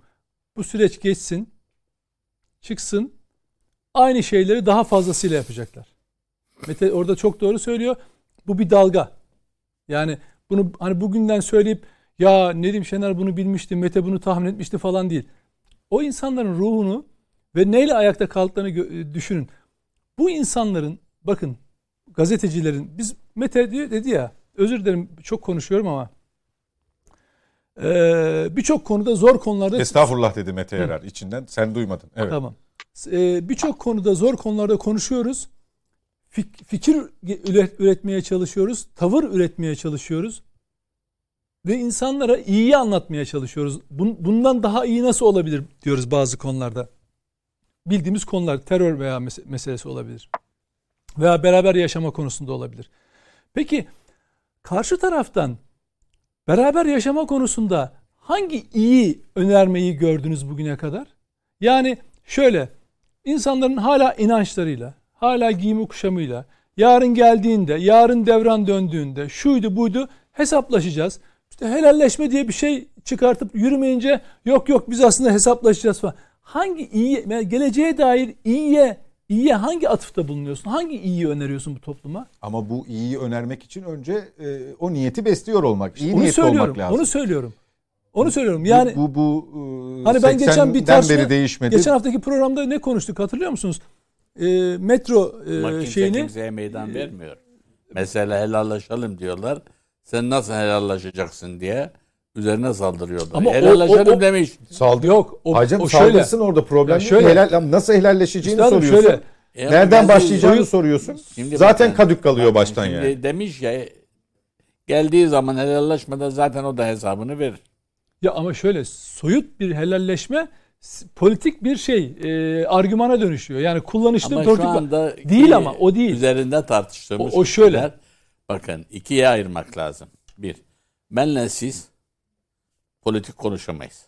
Çünkü neden? Bir yere gelip o söylediğimizi yerine getirme erkine talip değiliz. Evet. Ama ben şimdi siyaset yapsam politikacı konuşurum. Taahhütte de bulunurum, reddederim. Geldiğim zaman yaptırım gücüm olur. Ama o siyasilerin böyle bir durumu var. Diyor ki ben helallaşacağım. Helallaşmadığı zaman da bedelini ödeyecek. Ha bizim toplumumuzun özelliği ne? bu söylemlere kapılır mı, kapılmaz mı? Bakın yani burada bazı şeyleri e, siyaset adına, siyaset de bozuldu. Siyasetçiler yapmıyor artık. İletişimlerin verdiği akılla yapılıyor. Bakın biz bile bu programı açarken neyin üzerine açtık? Algı üzerinde açtık değil mi? Algı Tabii. siyasetçinin işi değil. İletişimcinin siyasetçiye gösterdiği yol, gösterdiği yöne göre yürütülen bir olaydır. Türkiye'nin işte burada şu anda bu çok kaotik bir dönemin hatta iktidarın bile kaos dönemi diye bahsettiği bir dönemde bunlar tehlikelidir. Çünkü taraflar birbirleriyle kutuplaşma adına Hatayı görmüyorlar. Siz ne güzel söylüyorsunuz. Karşı mahalle diyelim. O karşı mahalle, o tarafın mahallesi. Birisi uyarsa, empati yapmaya alıştırsa sizin mahalledeki abilerinizin yaptığı gibi düzelir. Ama öyle değil. Herkes sahiplenerek sosyal Tabii, medyada tabii, tabii. fotoğrafı yapıştır götür. Arkasını Ama iki taraf da aynı şeyi yapıyor. sıvazlıyor. İki taraf da aynı Bu, şeyi bu, bu, bu, bu konuda katılacağım şundan dolayı. Ee, mesela birçok programda işte biz konuşurken alta yorumlar geliyor. Biz Tabii. duyuruyu yaptıktan sonra işte birbirinizi ağırlıyorsunuz, birbirinize katılıyorsunuz ki biz e, muhalif isimlerde Ya da Masum Türker'i niye alıyorsunuz? Ne işi var sizin televizyonda Ee, diyor. ona rastlamadım. Abi Ona, rast- yani. ona rastlamadım. Ee, şöyle e, yani birbirinize katılıyorsunuz sürekli ki biz e, karşıt görüşlü isimleri de alıyoruz. Yani muhalif isim demek istemiyorum çünkü o da başka bir kavramsallaştırmaya dönüştürülüyor. E, algıya e, alet ediliyor. Karşıt görüşlü yani e, bir şeyi savunuyorsunuz, bir tez koyuyorsunuz ortaya antitez öyle diyelim değerlendirelim. Akademik olarak belki siz daha anlamlı bulursunuz bunu. Biz çağırıyoruz böyle isimleri. E, fakat onların istedikleri düşünceye hizmet eden medya gruplarında ya da kuruluşlarında, televizyonlarında takip ediyorum ben. Duyuruları paylaştıkları zaman programlarında ha şimdi diyor, şimdi oldu diyorlar. Ama onların cephesinden onlar da dört kişi ve hiç e, karşıt görüş yok. Tabii. E şimdi bu bir çıkmaz. Tabii. E, yani madem öyle bu, bu çıkmaza niye sürüklendik? Bunu geçenlerde- sorgulamamız ya lazım. da benzer Ee, görüş Nihal- bile şey, olsa Ee, onun ne işi var burada? e, Evet. Nihal Bengisu Karaca Halk TV'ye katıldı. Mesela. Ben programı izleyemedim ama ya yo- iki gün yorumlarıyla üzerine Linç e, kadın yazı yazar yazı yazdı bu konuda. Paramparça ettiler. Eminim önünden bile geçmez bir daha. Ya ne olacak yani ben bakın şöyle bir şey. En karşıt kimse ben, ben şimdi 8-10 tane gazete ben kendim gidip bayiden aldığım zaman gazeteci bayi bile şaşırıyor. Abi sen ne biçim yani niye şu şu şu falan değil de bunların hepsi falan diye bak, sorardı bana. Hep şey yapardı. Çünkü ben hepsini okuyup benim gibi düşünmeyen de ne yazıyor, ne konuşuyor onu bilmeden ne ne üretebilirim, onun üzerine ne üretebilirim? Tek başıma oturup bir megafonu almışım, tek başıma konuşmuşum. Mesela benim en çok tepki almamın sebebi ne biliyor musunuz? Onları okuyup onların argümanlarını sıfıra indirmem. Hiçbir değersizleştirmem. Yoksa şöyle düşünün.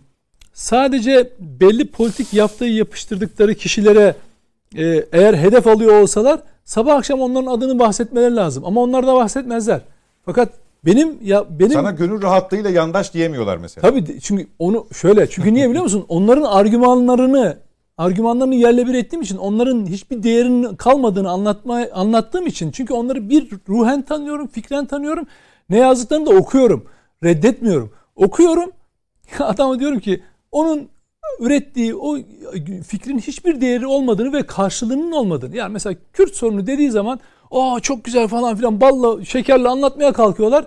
Sen diyorsun ki bak Kürt sorunu değildir. Çünkü açılım şöyledir. Sonuçları böyledir. Bugün de gelinen terörle mücadeledir. Terörle mücadele alınan yol budur dediğin zaman adam yandaşsın sen ya. Sen yandaşsın yani. Niye? O o kişi Kürt sorunu dedi, mesela o kişi kontrollü darbe dediğinde mesela CHP Genel Başkanı e, de kontrol darbe darbe dediğinde bütün yazarı çizeri hepsi birer kere en az kontrol darbe yazarı, yazıları yazdılar. Savundular. Naylon darbe dediler falan filan. İki yıl sonra hayır ya bu bal gibi darbe falan dediler. Hatta en son beraber durdurduk bu darbeyi falan dediler. Ne güzel. Beşinci yılın sonunda o noktaya da gelmiş olmaları. Ama o yazar çizer takımından, güya düşünce insanlarından veya o televizyon ekranlarında bunu konuşanlardan hiçbir tanesi bir dakika ya siz bize çok önemli bir şeyde kontrol darbe dediniz. Biz de sizin raporunuzu hatta referans verdik, yazdık, kavga da ettik. Bugün darbe diyorsunuz. Acaba bize başka hangi konularda aldatıyorsunuz diye soran olmadı. Ya da bu konuda bir öz eleştiri yapıyor musunuz diye şey e, öneride bulunan bile olmadı. Ama ben baştan beri daha ilk söylediği andan itibaren niye onun kontrollü darbe olmadığını anlattığım için vay yandaş yok şu yok bu falan filan yaftasıyla yapıştırdılar. Ama ben onlarla beraber kontrollü darbe deseydim bakın çok basit. Onlarla beraber kontrollü darbe diyecektim. Onlarla beraber tiyatro deseydim. Hani bırak 15 ge- 15 Temmuz gecesi ne yaşadık onları hepsini bir tarafa bırakayım. Kahraman ol, Çok- ka- kahraman olurdum. Bak onların gözüne kahraman olurdum. İkincisi bugün de evet ya o gece darbeye direndik hatta ben de şuradaydım falan filan riyakarlığı yapsaydım.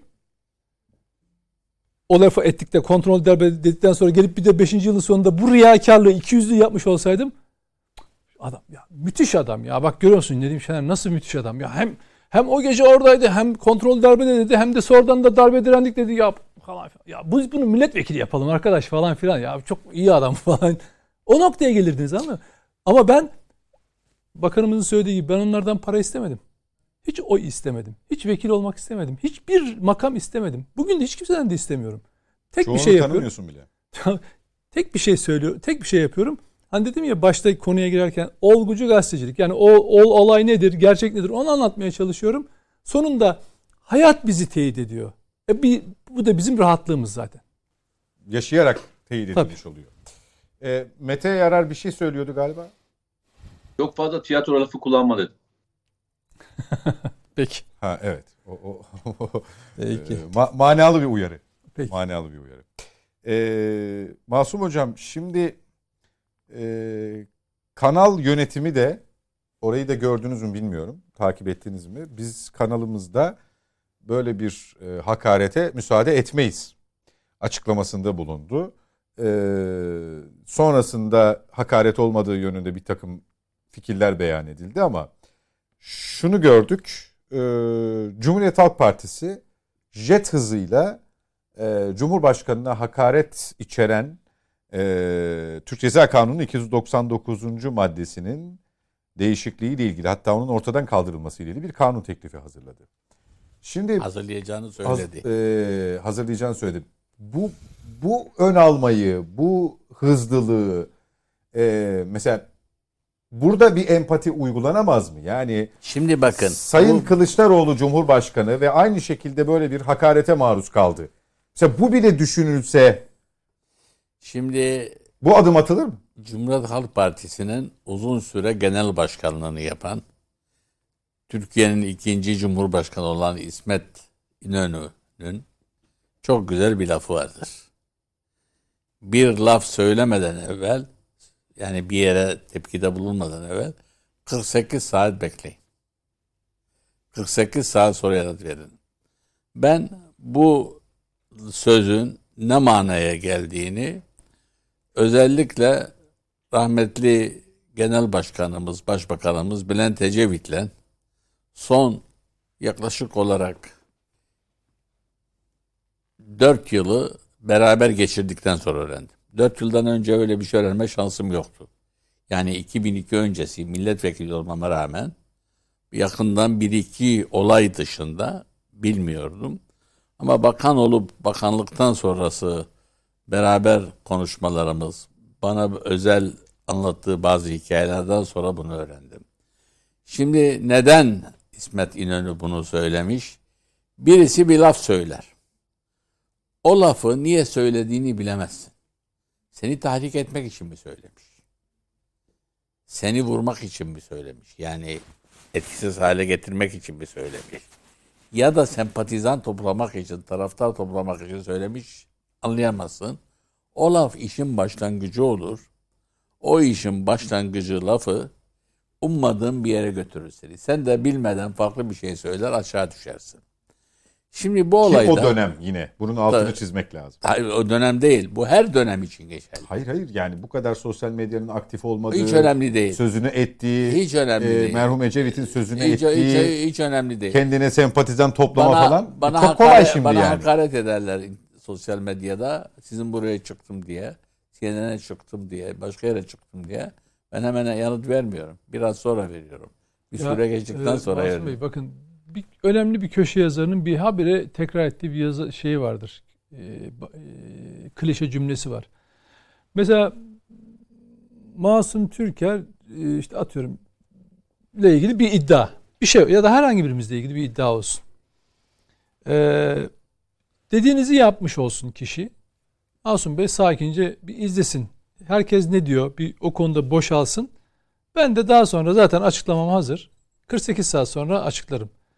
O kişi ne yazıyor biliyor musunuz? 24 saat içinde yapılmamış tekzip doğrulanmış demektir. Yani haber doğru doğru demektir. Şimdi Bak bunu bunu bunu onu, günlük bir gazetede yazan gazeteciliğinden şüphe ederim. yok edemezsiniz çünkü Ederim, uzun yıllar gazete ederim, çıkardığı için. ederim, Ederim. Bakın neden Yani- ederim. Neden ederim? Bir. Şimdi mesele ne biliyor musun? Bir, Bakın o algı kişinin, yaratma o meselesi. kişinin yazdığını kimi suçluyorsa dönüp gördüp görmediğinin farkında değil. Ya, ga- bak gazeteci Ben Türkiye'de Nokta Dergisi'nin sahibi olarak iki kişiye ödediğim, iki kesime ödediğim ama sonradan haksız olduğu tazminat vardı. O tazminatlar o zaman 50 milyardı, bugünkü parayla 50 bin lira. Birisi Fethullah Gülen cemaatine, gerekçene Nokta Dergisi'nde yazılan bir yazıda Fethullah Gülen ekibinin devleti ele geçirdiği, geçireceği söyleniyordu. Ve davayla böyle bir şey asılsızdır diye yargılandık ödedik. İkincisi ise JITEM örgütü hakkında konuşulmuş. O zaman rahmetli Cem Er, e, Ersever, Erseven. suçlanmış. Cem Ersever'in eşi dava açtı nokta dergisine. Ona da JITEM diye bir örgüt yoktur. Bu nereden çıkıyor diye tazminat davası açtı. Tazminat ödedim. Hem de bu paraları ödediğim zaman Nokta dergisini ekonomik sıkıntılar içinde yönettiğim bir tarihti. Yani o tarihte bu para 2-3 aylık ücreti karşılıyordu çalışanlar. Yani belki çalışanlara daha fazla imkan o nedenle tanımadık. Şu bu filan oldu. Ama sonuçta ne oldu? O iki davanın aslında yanlış olduğunu, o tarihte karar veren hakimlerin yanlış olduğu ve ben de mesela o şirketi ben devretmeseydim döner dava açardım.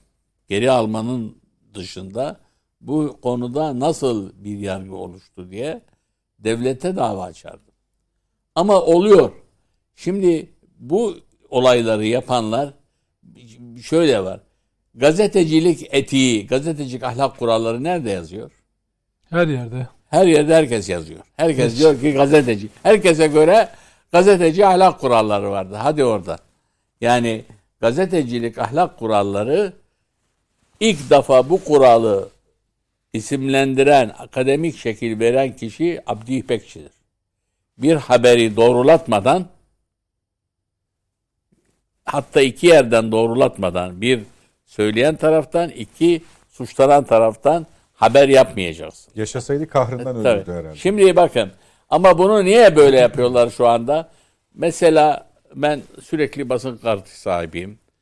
Ee, hatta e, benim ilk çalıştığım onun için benim için tutkudur o. 1965 yılında ilk yazı yazdığım gazetenin adı Şafak'tır. Mardin'de. Benim hocamın gazetesidir. Benim ilk haberim Yeni İstanbul'da çıktığı zaman babam haberi oğlum yazmış. Hani biz 7 yaşından sonra Türkçe öğrendim ben. Dükkanın vitrininde belki 15 yıl astı. Sonra öğrendi ki bizim o geçtiğimiz haberi mobil olarak editörler vesaire elden geçiriyormuş.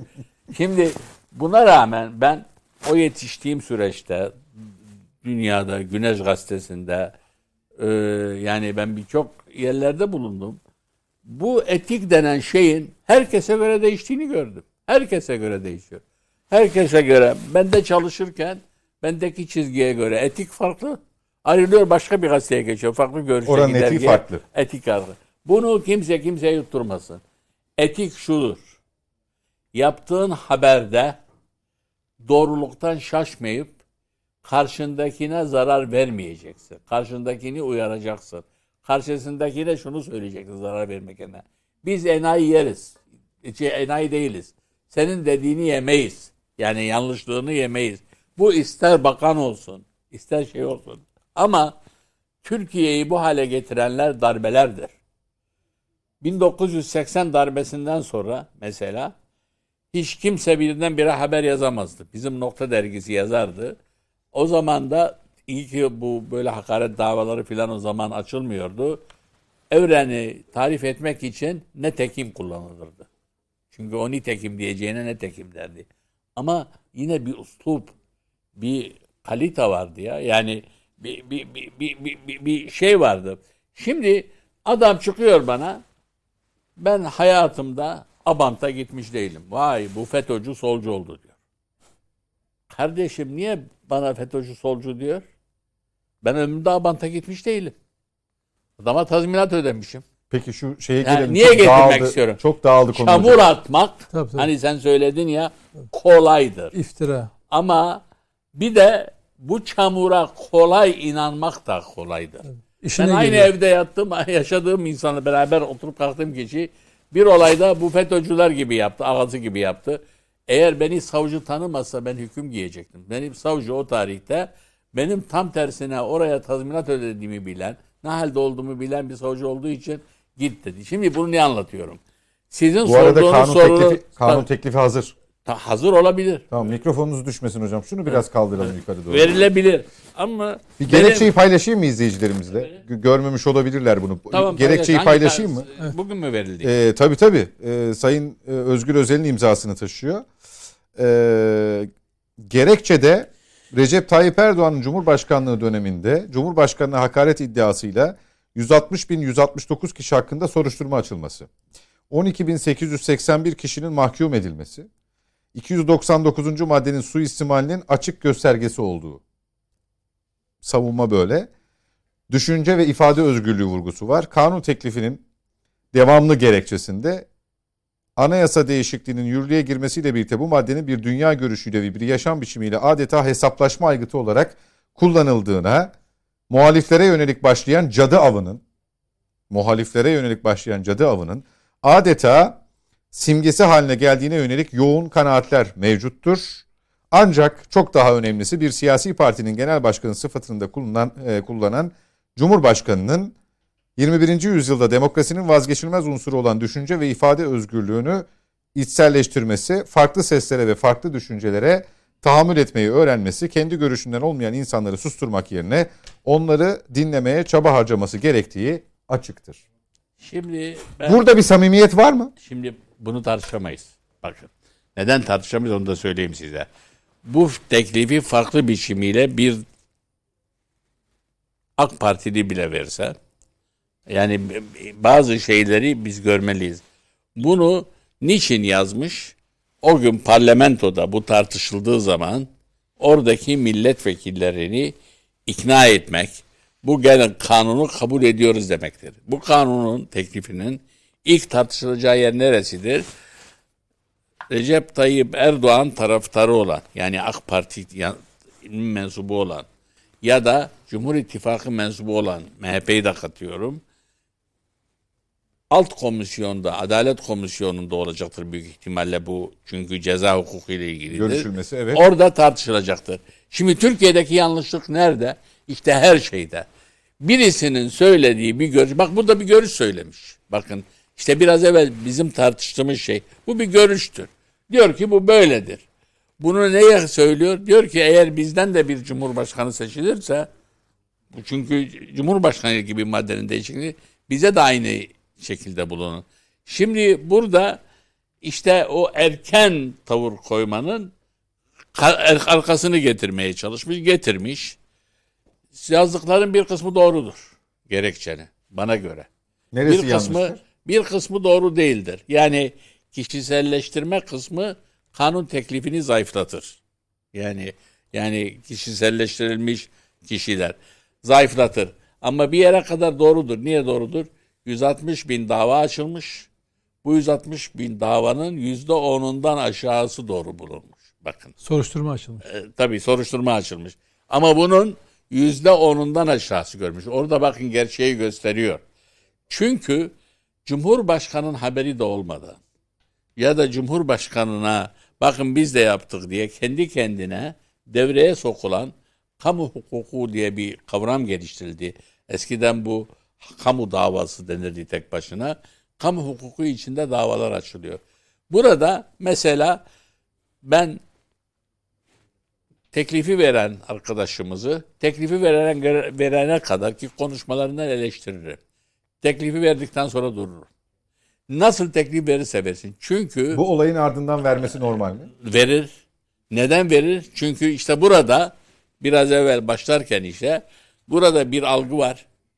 Bir kısmı her ne kadar konuştuğumuz yanlış desek de yapılan bunun yapılmasından keyif alan kesimin kendi tarafına evirmek vardır.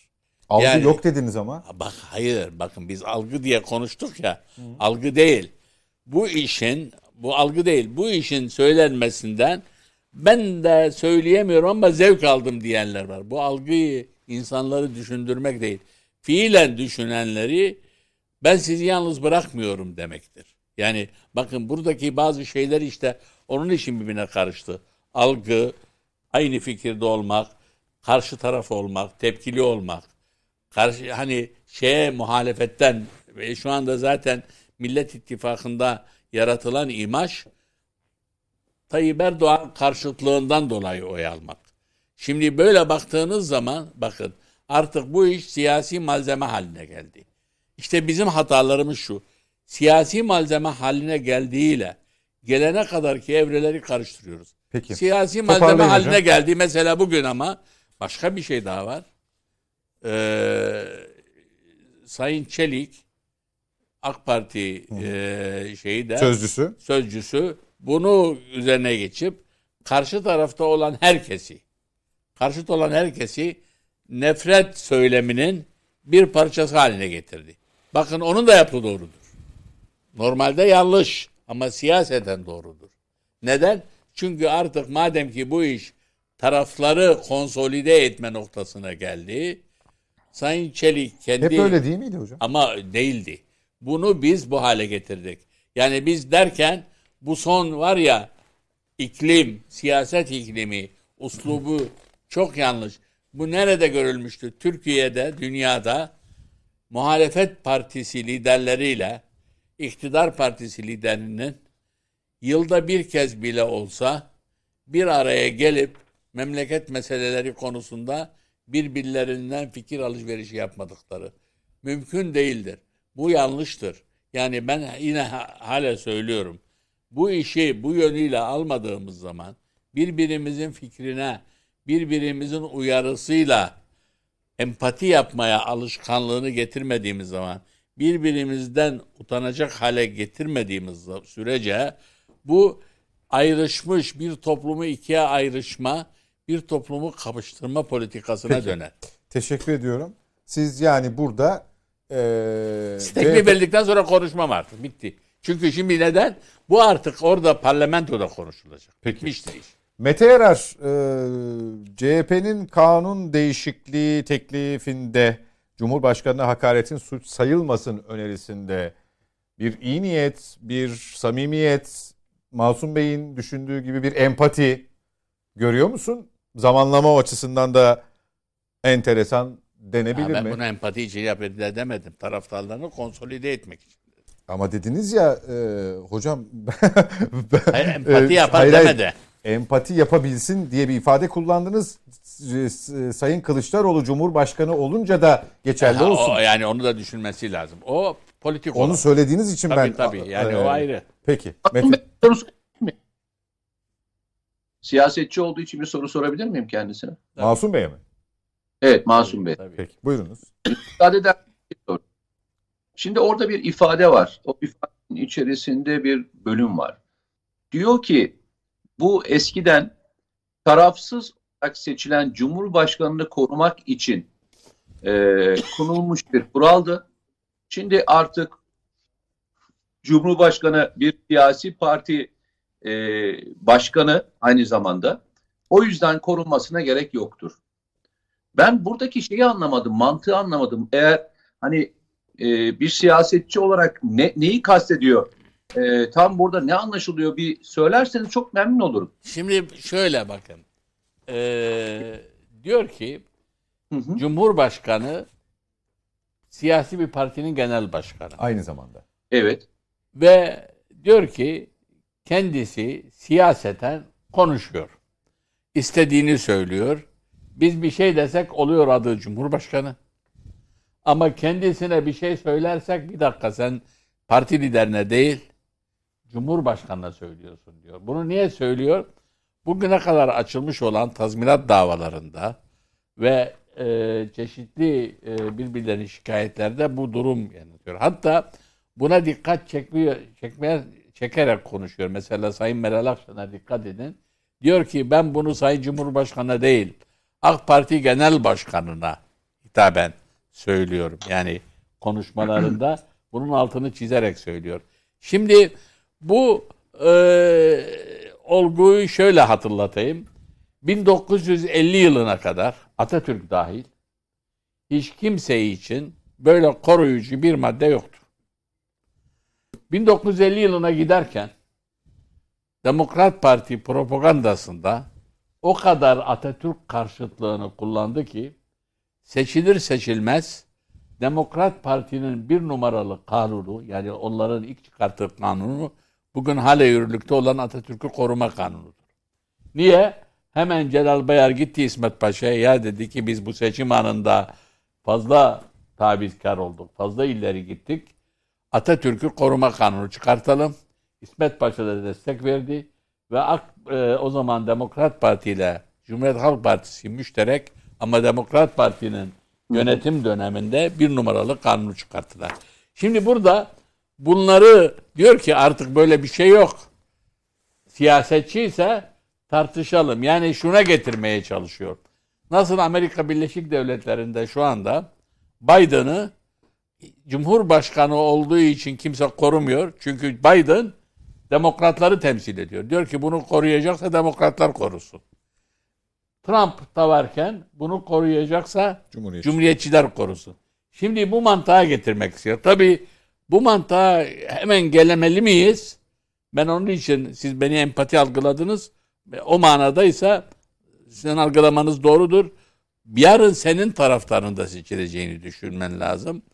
Ve bu konuda önüne geleninde bunu sıfırlamaması lazım. Vaktimiz olmadığı için anlatmıyorum. Peki. Benim Mete, Mete, uluslararasında sorduğu soruyla bağlantılı olarak geçmişte bunu- yaptığım bir hata var ve bir daha o hatayı yapmadım. Yani uluslararası ilişkilerimde hep ben konuşurken bir kere Cumhurbaşkanı tenkit ettim. Ama ondan sonra hep sordukları zaman iyidir her şey Türkiye'de dedim. Çünkü faturası çok yüksek oluyor. Ülke olarak yüksek oluyor. Yani bunu vaktimiz olmadığı için anlatmam. Bir gün gelirse Peki. konu olur anlatırım. Şimdi ben bunu niye söyledim biliyor musunuz?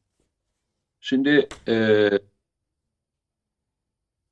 bazen hani e, bu şeyler şeyler çok kanun e, teklifleri veya kanun e, tasarıları yapılırken diğer maddelerle uyumu ve günü günü karşılıyor mu sorusu çok önemli olduğunu düşündüğüm için bu soruyu sordum. Sebebi de şundan kaynaklanıyor.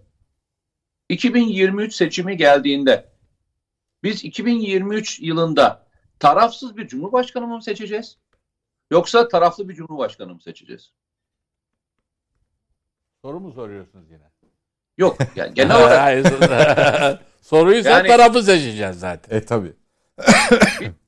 2023'te de 2023 yılında da hangi partiden olursa hangi ittifaktan olursa olsun taraflı bir cumhurbaşkanı seçeceğiz. Yani siyasi partisi olan e, ve Veya o Yine- siyasi parti Evet. tarafından aday gösterilen. aday gösterilen bir kişiyi seçeceğiz. Ben şunu anlamakta zorlanıyorum. Yanlış anlamayın. Şimdi geçmişte Cumhurbaşkanlığının sü- statüsü, baktığınızda statüsü sonuçta e, hükümet üstü, hükümet üstü bir görevindeydi. Başbakanın pozisyonu belliydi. Ama şimdiki Cumhurbaşkanlığı sistemi bir başkanlık sistemi. Yani aynı zamanda yetkilerin elinde olduğu bir kişiden bahsediyoruz. İsterseniz bunu desin ki kendisine gelecek olan şahıs. Örnek vereyim ki bunu Masum Bey çok daha iyi hatırlar siyasetçi olduğu için. Yani Süleyman Demirel Cumhurbaşkanı olduğunda tarafsız Cumhurbaşkanı mıydı? Veya efendim eee, Turgut Özal seçildiğinde tarafsız Cumhurbaşkanı olarak mı gördük biz kendisini? Veya Abdullah Gül Cumhurbaşkanı seçildiğinde tarafsız Cumhurbaşkanı mı olarak gördük? Hayır. Bir tarafı vardı ama statüsü olarak baktığınızda bugünkü statüyle aynı değildi. Bakın bugünkü statüyle aynı değildi. Hadi Siz o bugün- verdiğin örneklerin siyasi bir bagajı var. Ahmet Necdet Sezer tarafsız bir cumhurbaşkanı mıydı? Devletten Ya o en-.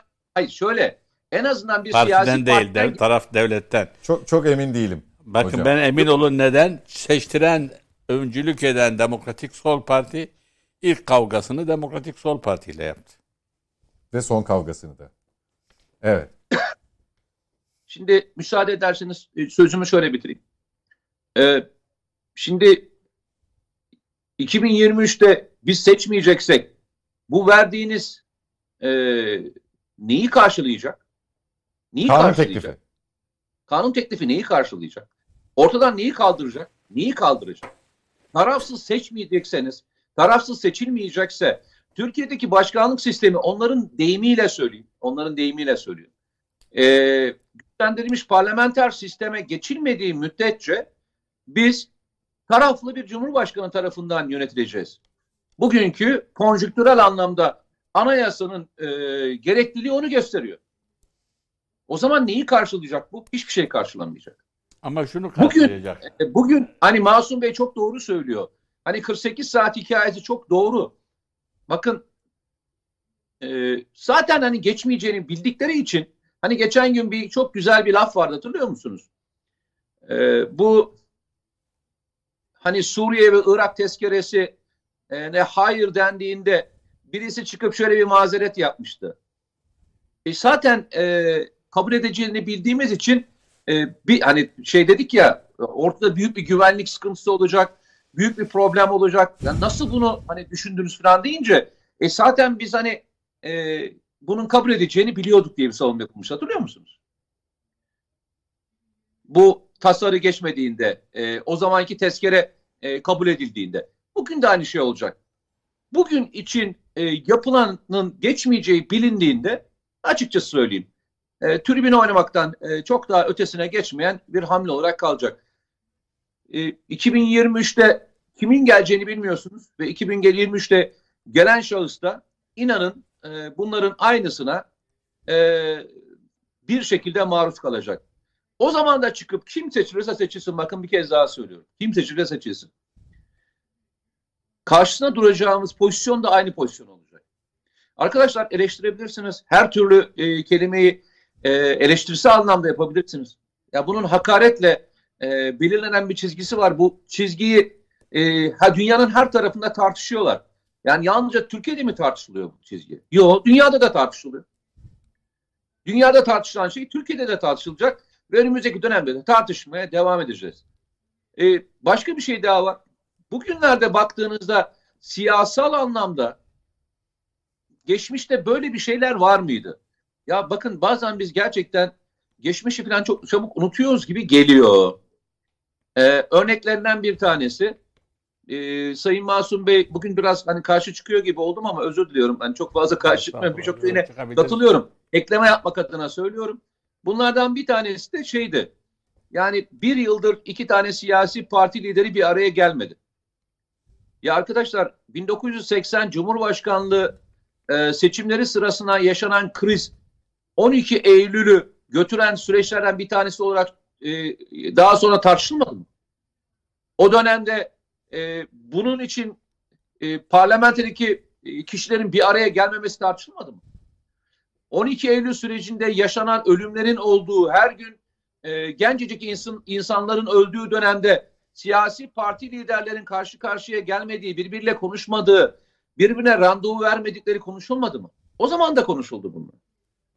Maalesef Türkiye'de siyasal anlamda sertleşilen dönemlerde biz uzlaşmadan uzaklaşıyoruz. Bunun örnekleri var. Örneklerinden bir tanesini daha vereyim. Çok uzağa gitmeye gerek yok. Bakın çok uzağa gitmeye gerek.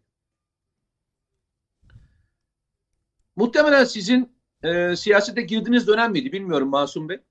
28 Şubat döneminde Ben sonra Ee, girdim. ha 28 Şubat döneminde şeyi diye söyleyeceğim. Hani Tansu Çiller'in istifa şeyini istifasını verip başbakanlıktan daha sonra yeniden bir parti kurmakla ilgili e, gündeme geldiğinde verilmemesi hatırlıyor musunuz?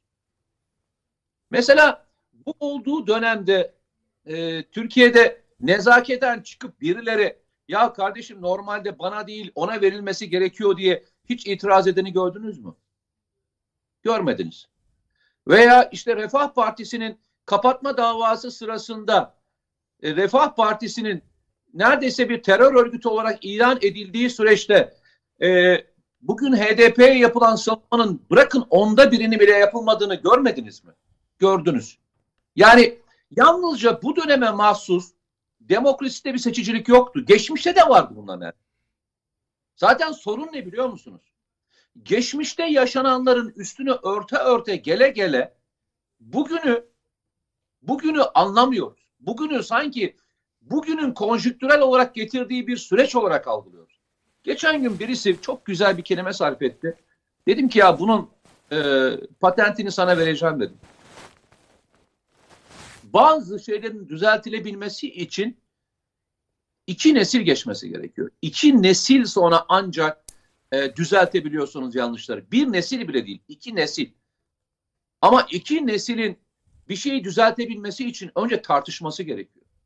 Onun bir yanlış olduğunu ve bu yanlışın yanlışın ne olduğunu beraber bulabilmesi gerekiyor. Uğur Mumcu'nun e, bugün gördünüz mü bilmiyorum bir video paylaşılmıştı. E, ben iki buçuk dakikalık filandı. Uğur Mumcu TRT'de bir programa çıkıyor ve TRT'deki programda şu aşağı yukarı söylediğim şeyi söylüyor. Diyor ki hani işte o zaman da enflasyon çok önemli bir konu. Ya diyor Türkiye'de diyor enflasyondan e, etkilenen insanlar diyor e, işçiler de etkileniyor diyor. Sanayicisi de etkileniyor diyor. Neden diyor sanayicisini işte sanayicisinin fikrini savunan işte liberal e, ekonomistlerle işçinin hakkını savunan Marksist e, ekonomistler bir araya gelip herkesin canının yandığı bu konuyu tartışamıyordu. Yine aynı şekilde terörle ilgili konuyu da söylüyor. Bu hep bizde var. Bizim belki oturup hep beraber geçmişteki sancılarımızın ne olduğunu, demokratik anlamdaki sancılarımızın ne olduğunu konuşabilmeliyiz ki bugün de bu iki nesilden beri belki taşıdığımız yani 30-40 yıldan beri taşıdığımız bu kötü gelenekleri düzeltebilmenin formülasyonunu bulalım. Bizde hep var bu. Hep ben bildim bileli. Yani çok yaşlı bir adam değilim ama kendimi bildim bileli bir araya gelmemek, bir araya gelip de tartışmama konusunu hep beraber yaşamışızdır. Hep beraber konuşmuşuzdur.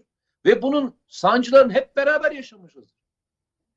Peki Mete Şimdi Yarar. bunların en güzellerinden bir tanesi işte e, Masum Bey geçen günde bizim örneğimizde vermişti.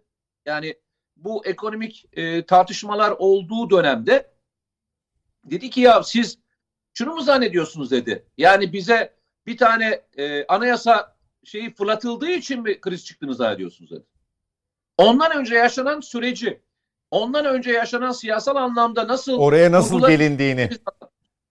Efendim Başlamıştı. Oraya nasıl gelindiğini. oraya nasıl gelindiğini Hayır, hayır. anlatmıştı. O sırada Ondan evvel başlamıştık. İşte onu, onu söylüyor. Tabii. Bakın bizde şu var. Biz işin magazin kısmına bayılıyoruz. Anayasayı fırlattı. Hatta başbakana isabet etti. Başbakana isabet edince Türkiye'de ekonomi fıttırdı. Yok böyle bir şey ya. Gerçeğini tartışabilseniz, tezgahını bilebilseniz aynısını bize bir daha kurmayacaklar. Belki Masum Bey gibi insanlara özellikle o dönemin şahitlerine 1980 öncesinin şahitlerine ben şunu duymaktan çünkü yoruldum ya. Yani şöyle bir şey 5000 insan öldükten sonra söylenmemeliydi. Ya sağcısı da da çok iyi insanlardı. Keşke yaşasalardı. Keşke yaşasalar diyorsak o zaman bunu yaşatmanın yolunu bulmak zorundayız. Bu yaşamanın yolu başka bir türlüsü de olmalı. Bakın bugün o gün bunları e, tetikleyenler, bunlara e, bunları ön plana çıkartanlar bugün PKK konusunda da FETÖ konusunda da e, ona benzer süreçleri yaşıyoruz. Çok birbiriyle benzer gözükmese de ölümler konusu üzerinden siyaset devşiren insanlar, oradan siyaset yapan insanları görüyoruz. Niye? Çünkü orada başlıyor. Demin Nedim'in o kulak çekme hikayesi vardı ya. Bu millet yalnızca kulak çekmeyi seçimden seçime döneminde yapmak zorunda değil ki. Peki e, Mete Yarar tamamlayalım. E, biraz erken bitireceğiz bugün çünkü. E, Herkes evine gitsin diyorsun değil mi? e, e, sen dahil evet. E, Nedim Yok ben Şener... evde Ned- Nedim Şener huzursuzlanmaya başladı. Hani e, eve gidemez falan diye Yok herhalde canım. endişe ediyor. Yok canım. işte. E, birkaç not aldın galiba istatistiksel Şöyle, olarak tabii. onları hatırlatacaksın. Şimdi ekrana da arkadaşlar Sabahattin Ali ceza almıştı değil mi? E, Mustafa Kemal Atatürk'e ve İsmet İnönü'ye hakaret etmekten yazdığı şiir sebebiyle 12 yıl diye biliyorum. E, bu hep varmış yani. Evet. Ama kanunda özel değildi. Yani Atatürk'ü koruma kanunu Demokrat Parti'nin bir numaralı kanunudur. Tamam o zaman öyle bir kanun yoktu zaten. Yoktu tabii. Yine Cumhurbaşkanlığı makamına e, hakaret. Ama o başka ge- genel hükümlerden. Peki. şey hariç şey farklı. Şimdi e, bu ya- e, yasa değişikliği e, konusu e, aslında bir süreden beri e, muhalefet etme şeklini e, e, şeklini e, o düzeni koruma çabası. Şimdi dedim ya Anadolu'nun irfanı öyle çok e, şeyde yaşamazsınız. Hani bir akademik bir eğitim almadan sizi sokakta Anadolu'nun insanı mahallesinde eğitir. Mesela küçük bir çocuğun elinde küçük bir sig- sigara görürse niye içiyorsun bakayım? O Anladım. çocuk o çocuk utanır. Kaba söz söylüyorsa, küfür ediyorsa o büyüğü gelir onun kulağını çeker, onu uyarır. O çocuk bir daha onu yapamaz. Utanır. Şimdi ben bu konuda sorumluluk e, her şey yasalarla halledilmez diye düşünenlerdenim. İnsanın sorumlulukları çok önemli. E, şimdi bakın o e, bir Cumhuriyet Halk Partisi e, bir milletvekilinin hazırladığı rapor vardı. İşte Cumhurbaşkanları dönemlerinde açılan e, hakaret davalarının sayısının azlığı işte istisnası Abdullah Gül döneminde biraz 800 civarında artıyor. Ama Erdoğan'ın 2014 2016 e, pardon 2014 16 20 arasında da bu sayının 38 bine ulaştığını işte büyük bir artış. Bu şundan kaynaklanıyor. Bakın tarihe bakar mısınız? Ben özetle 2014'e dikkatinizi çekiyorum. 682. Şimdi er, bu kadar çok hakaret eden ya da Erdoğan'ın muhalifi, Türkiye'deki muhalifi az mıydı? Yani 2014'e dönelim. Erdoğan'ın e, siyaseten karşıt olanlar daha mı azdı? Peki 2014 hangi tarihi anlatır bize? Geliyoruz bakın 2015 16 sürecine geldiğimiz zaman özellikle bu 15 Temmuz darbe girişiminden sonra 30 bin 40 binlerle en çok hakaret nerede ediliyor? Sosyal medyada değil mi? Peki. Nasıl oluyor bu? Deminden anlattığım gibi. Belki hiç hakaret etmeyecek, belki küfür etmeyecek. Kişiler oluşan sosyal medyadaki nefret ikliminin etkisiyle herhangi bir konuda olur olmaz hakarete ve küfre vardırıyorlar. Şimdi ve özellikle bunu da hani şöyle bu şöyle ifade edilmez. Bakın bir hakaret. O zaman şöyle yapalım. Türk Ceza Kanunu'ndaki zannederim 125. madde onu da kaldıralım. Kişilere hakaret de suç olmasın. Ve çünkü şöyle oluyor. Mesela Masum Türker siyasi parti lideri e, ahim iştihatları bile diyor ki şeydir e, ünlü kişiler e, siyasetçiler çok ağır olsa da eleştiriyi e, kabul etmeli. E, e, iyi de hakaret, adamın ailesine hakaret ediliyor, küfür ediliyor. Şimdi bakın orada tekrar 2014'e dönerseniz sayı 600, 682. 2015'te 7216 sonra 38 binler, 20 binler, 26 binler, 26 binler. Deminden siz genel bir istatistik verdiniz. Hani tek adam yargıya hükmediyor ya Erdoğan. 160 bin soruşturma yapılmış değil mi? Kaç dava açılmış? Siz orada okumuştunuz gerekçede. Bir daha hatırlatır mısınız? Hocama 16 bin, 16 bin miydi? 16 bin küsürdü galiba. Evet. Kaç dava açılmış? 160 bin. Soruşturma o. 160 bin 169 hakkında soruşturma alınmış. 12.881 kişi mahkum edilmiş. Ha, %10'dan daha azını Masum Bey Değil mi? söyledi. Değil mi? Öyle oluyor Masum Evet, Bey. evet. %10'dan daha azı mahkum olmuş. Ya 160 bin kişi hakaret etmiş. %10'undan daha azı mahkum olmuş. Anlatabiliyor muyum ne demek istediğimi? Şey, hakaret etmiş demeyelim. efendim hakaret etti diye Hakaret- soruşturma açılmış. Ha- Soruşturma açılmış diye. soruşturma açılmış. Hı hı. Mesele şu. Herkes kendi mahallesinde olan Bakın bunu sağdan soldan fark etmez. Yani e, Atatürkçü yok muhafazakar, e, milliyetçi, şucu bucu falan liberal diye bakmıyorum. Herkes kendi mahallesinde olana ya biraz edep yahu diyecek. Biraz utanma diyecek. Bu laflar edilir mi diyecek. Eleştirinin de bir sınırı vardır diyecek. Ki kişinin ailesi var diyecek. Senin anan baban yok mu kardeşim diyecek. Ya bunu söyleyecek. Oturup nefret kusmayacak. Şimdi CHP ne yapıyor peki? CHP bu konuda ya Cumhurbaşkanı hakareti suç olmaktan kaldırma e, çabası e, çok şey e, şöyle bir şey diyelim. Çok, öyle bir ceza öyle çok çok ağır bir ceza maddesi dahi olsa eğer ben o suçu işlemiyorsam o, o maddenin kapsamına girmem ki. Benim taraftarlarım girmez ki. Sizin yap, yapacağınız şey şu. Sen atıyorum Cumhurbaşkanı'nın annesine hakaret eden bilmem ne çocuğu diye tweet paylaşan kişiyi il başkanı yapıyorsun ya. İstanbul'a il başkanı yapmışsın kardeşim. Bir gün olsun ona ya hem de bir kadın hem de ölmüş bir kadına hedef alan bir erkeğe hakaret etmek için bir kadına hakaret etmeyi nasıl şey yaparsın? Bak ben o partinin başkanı olacağım anında atarım o partiden. Görmemiş o, o benim eski tweetim. Hiç fark etmez. Ben yanlış yapmışım senin gibi birini bu partiye sokarak der yine atarım. Ahlak edep öyle bir şeydir. Ölmüş bir annesine hakaret eden bir tweet'i zamanda atmışın. Sonra da çıkıp efendim ben bunu eskiden atmıştım diye savunuyorsun.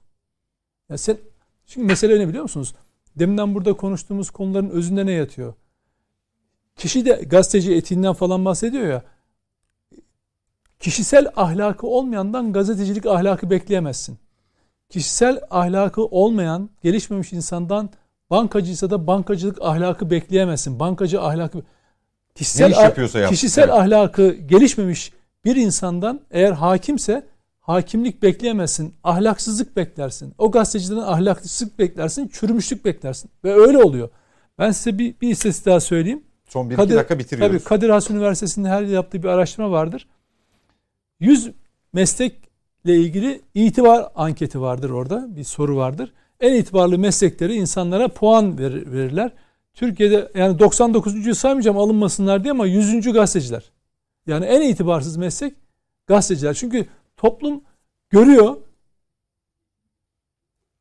Şimdi siz o kadının bu şekilde hakaretini siz ifade ve düşünce özgürlüğü diye savunursanız adam diyor ki batsın senin ifade özgürlüğün gazeteciliğin diyor. Oysa gazeteci arabasını park ettiği yerden başlayarak yani sokakta yürüyüşünden insanlara davranışından başlayarak örnek olacak. Çünkü top, meslek şey toplum mesleği yapıyorsun. Yani kamu mesleği yapıyorsun. Bir polisten, bir savcıdan, bir hakimden, ne bileyim bir siyasetçiden, bir bürokrattan ne bekleniyorsa bir gazeteciden o beklenir. Özel hayatınız dahil öyle yaşamak durumundasınız. Yani siz mesela bir hakim savcıyı rakı masasında böyle e, şey yapıyorsunuz. E, görüntülerse bu meslekten men oluyor. Ama siz istediğiniz şekilde bir bir hayat yaşayabiliyorsunuz. Yapın. Ama toplum toplum nezdinde onu tahkir etmeyecek. Mesleğinizin itibarını, saygınlığını düşürmeyecek. Yani bir av, ya da tabii, bilincinde olun. Ya bir avukat mesela işte avukatların bir mesleki saygınlığı, toplumsal saygınlığı var. Onu korumak için de titizleniyorlar. Gazeteciler de titizlenmesi lazım. Ama öyle mi oluyor? Gazeteci işte siyasetçilerin arasında orada burada her yerde görebiliyorsunuz. İş kotaranından tutun da bilmem ne borsasından aracı olanına kadar onun onun bunun etrafında dolaşmaktan parti parti e, propagandası her şeyi yapabiliyorlar. Peki. Dolayısıyla bundan kaçmak gerekiyor. Ben bir şey düzeltme İkincisi, yapayım hemen bir dakika. Ben yani CHP'nin bu öne, önergeyi verirken asıl yapması gereken şey şu. CHP ve İyi Parti'nin etrafında inanılmaz korkunç küfürbaz bir troll ordusu var. Bir kere onları eğer onları kurtarmaya çalışıyorlarsa seçime doğru giderken bu davalar açılmasın, biz daha çok hakaret edelim, herkese hakaret edelim e, diye uğraşıyorsanız boşuna uğraşmayın. Önce onları bir kere dağıtın ve terbiye edin. Kızdıklarınıza benzemeyin, nefret ettiğinize benzemeyin, düşman gördüğünüze benzemeyin. Sizin kendi bir ahlakınız olsun. Ama öyle mi oluyor? Bugün sosyal medyada en e, çirkin linç operasyonlarını yaratan bu parti etrafında çöreklenmiş bir takım Peki. troll orduları ve beslemeler var. Onları bir kontrol etsin. O zaman bu davaların açılmasına gerek kalmaz zaten. Şey Sabahattin Ali ben baktım şimdi ilkokula. Böyle Atatürk'e hakaretten değil tam tersine Akar Atatürk'ü öven bir e, şiir yazdığı için sonradan tahliye ediliyor. Devlet memurluğuna tekrar dönüyor. O yazdığı şiirde bir tek İsmet lafı geçiyor. Girmedi mi kodese. Ama esas komünist propagandasından tutulur. E, memuriyetten de men ediliyor ama. İşte men edilme nedeni sen devlet memuruna da şey yapıyorsun diye söyleniyor ama isim kullandığı yok. Bir tek İsmet Peki. ismi geçiyor ama hangi İsmet olduğu belli değil. İsmet bir de karşılık kelime karşılığı var ya. Peki. Teşekkür ederim e, katıldığınız için Masum Hocam, Nedim Şener, e, Mete Yarar. Önümüzdeki hafta bekliyoruz inşallah. E, bu akşam yayını biraz erken bitirmek durumunda kaldık. E, hava muhalefeti e, elverişsiz şartlar yüzünden herkes evine güvenli bir şekilde, rahat bir şekilde ulaşabilsin diye yolda kalanların da Allah yardımcısı olsun bir kez daha. E, ekipler seferber olmuş durumda.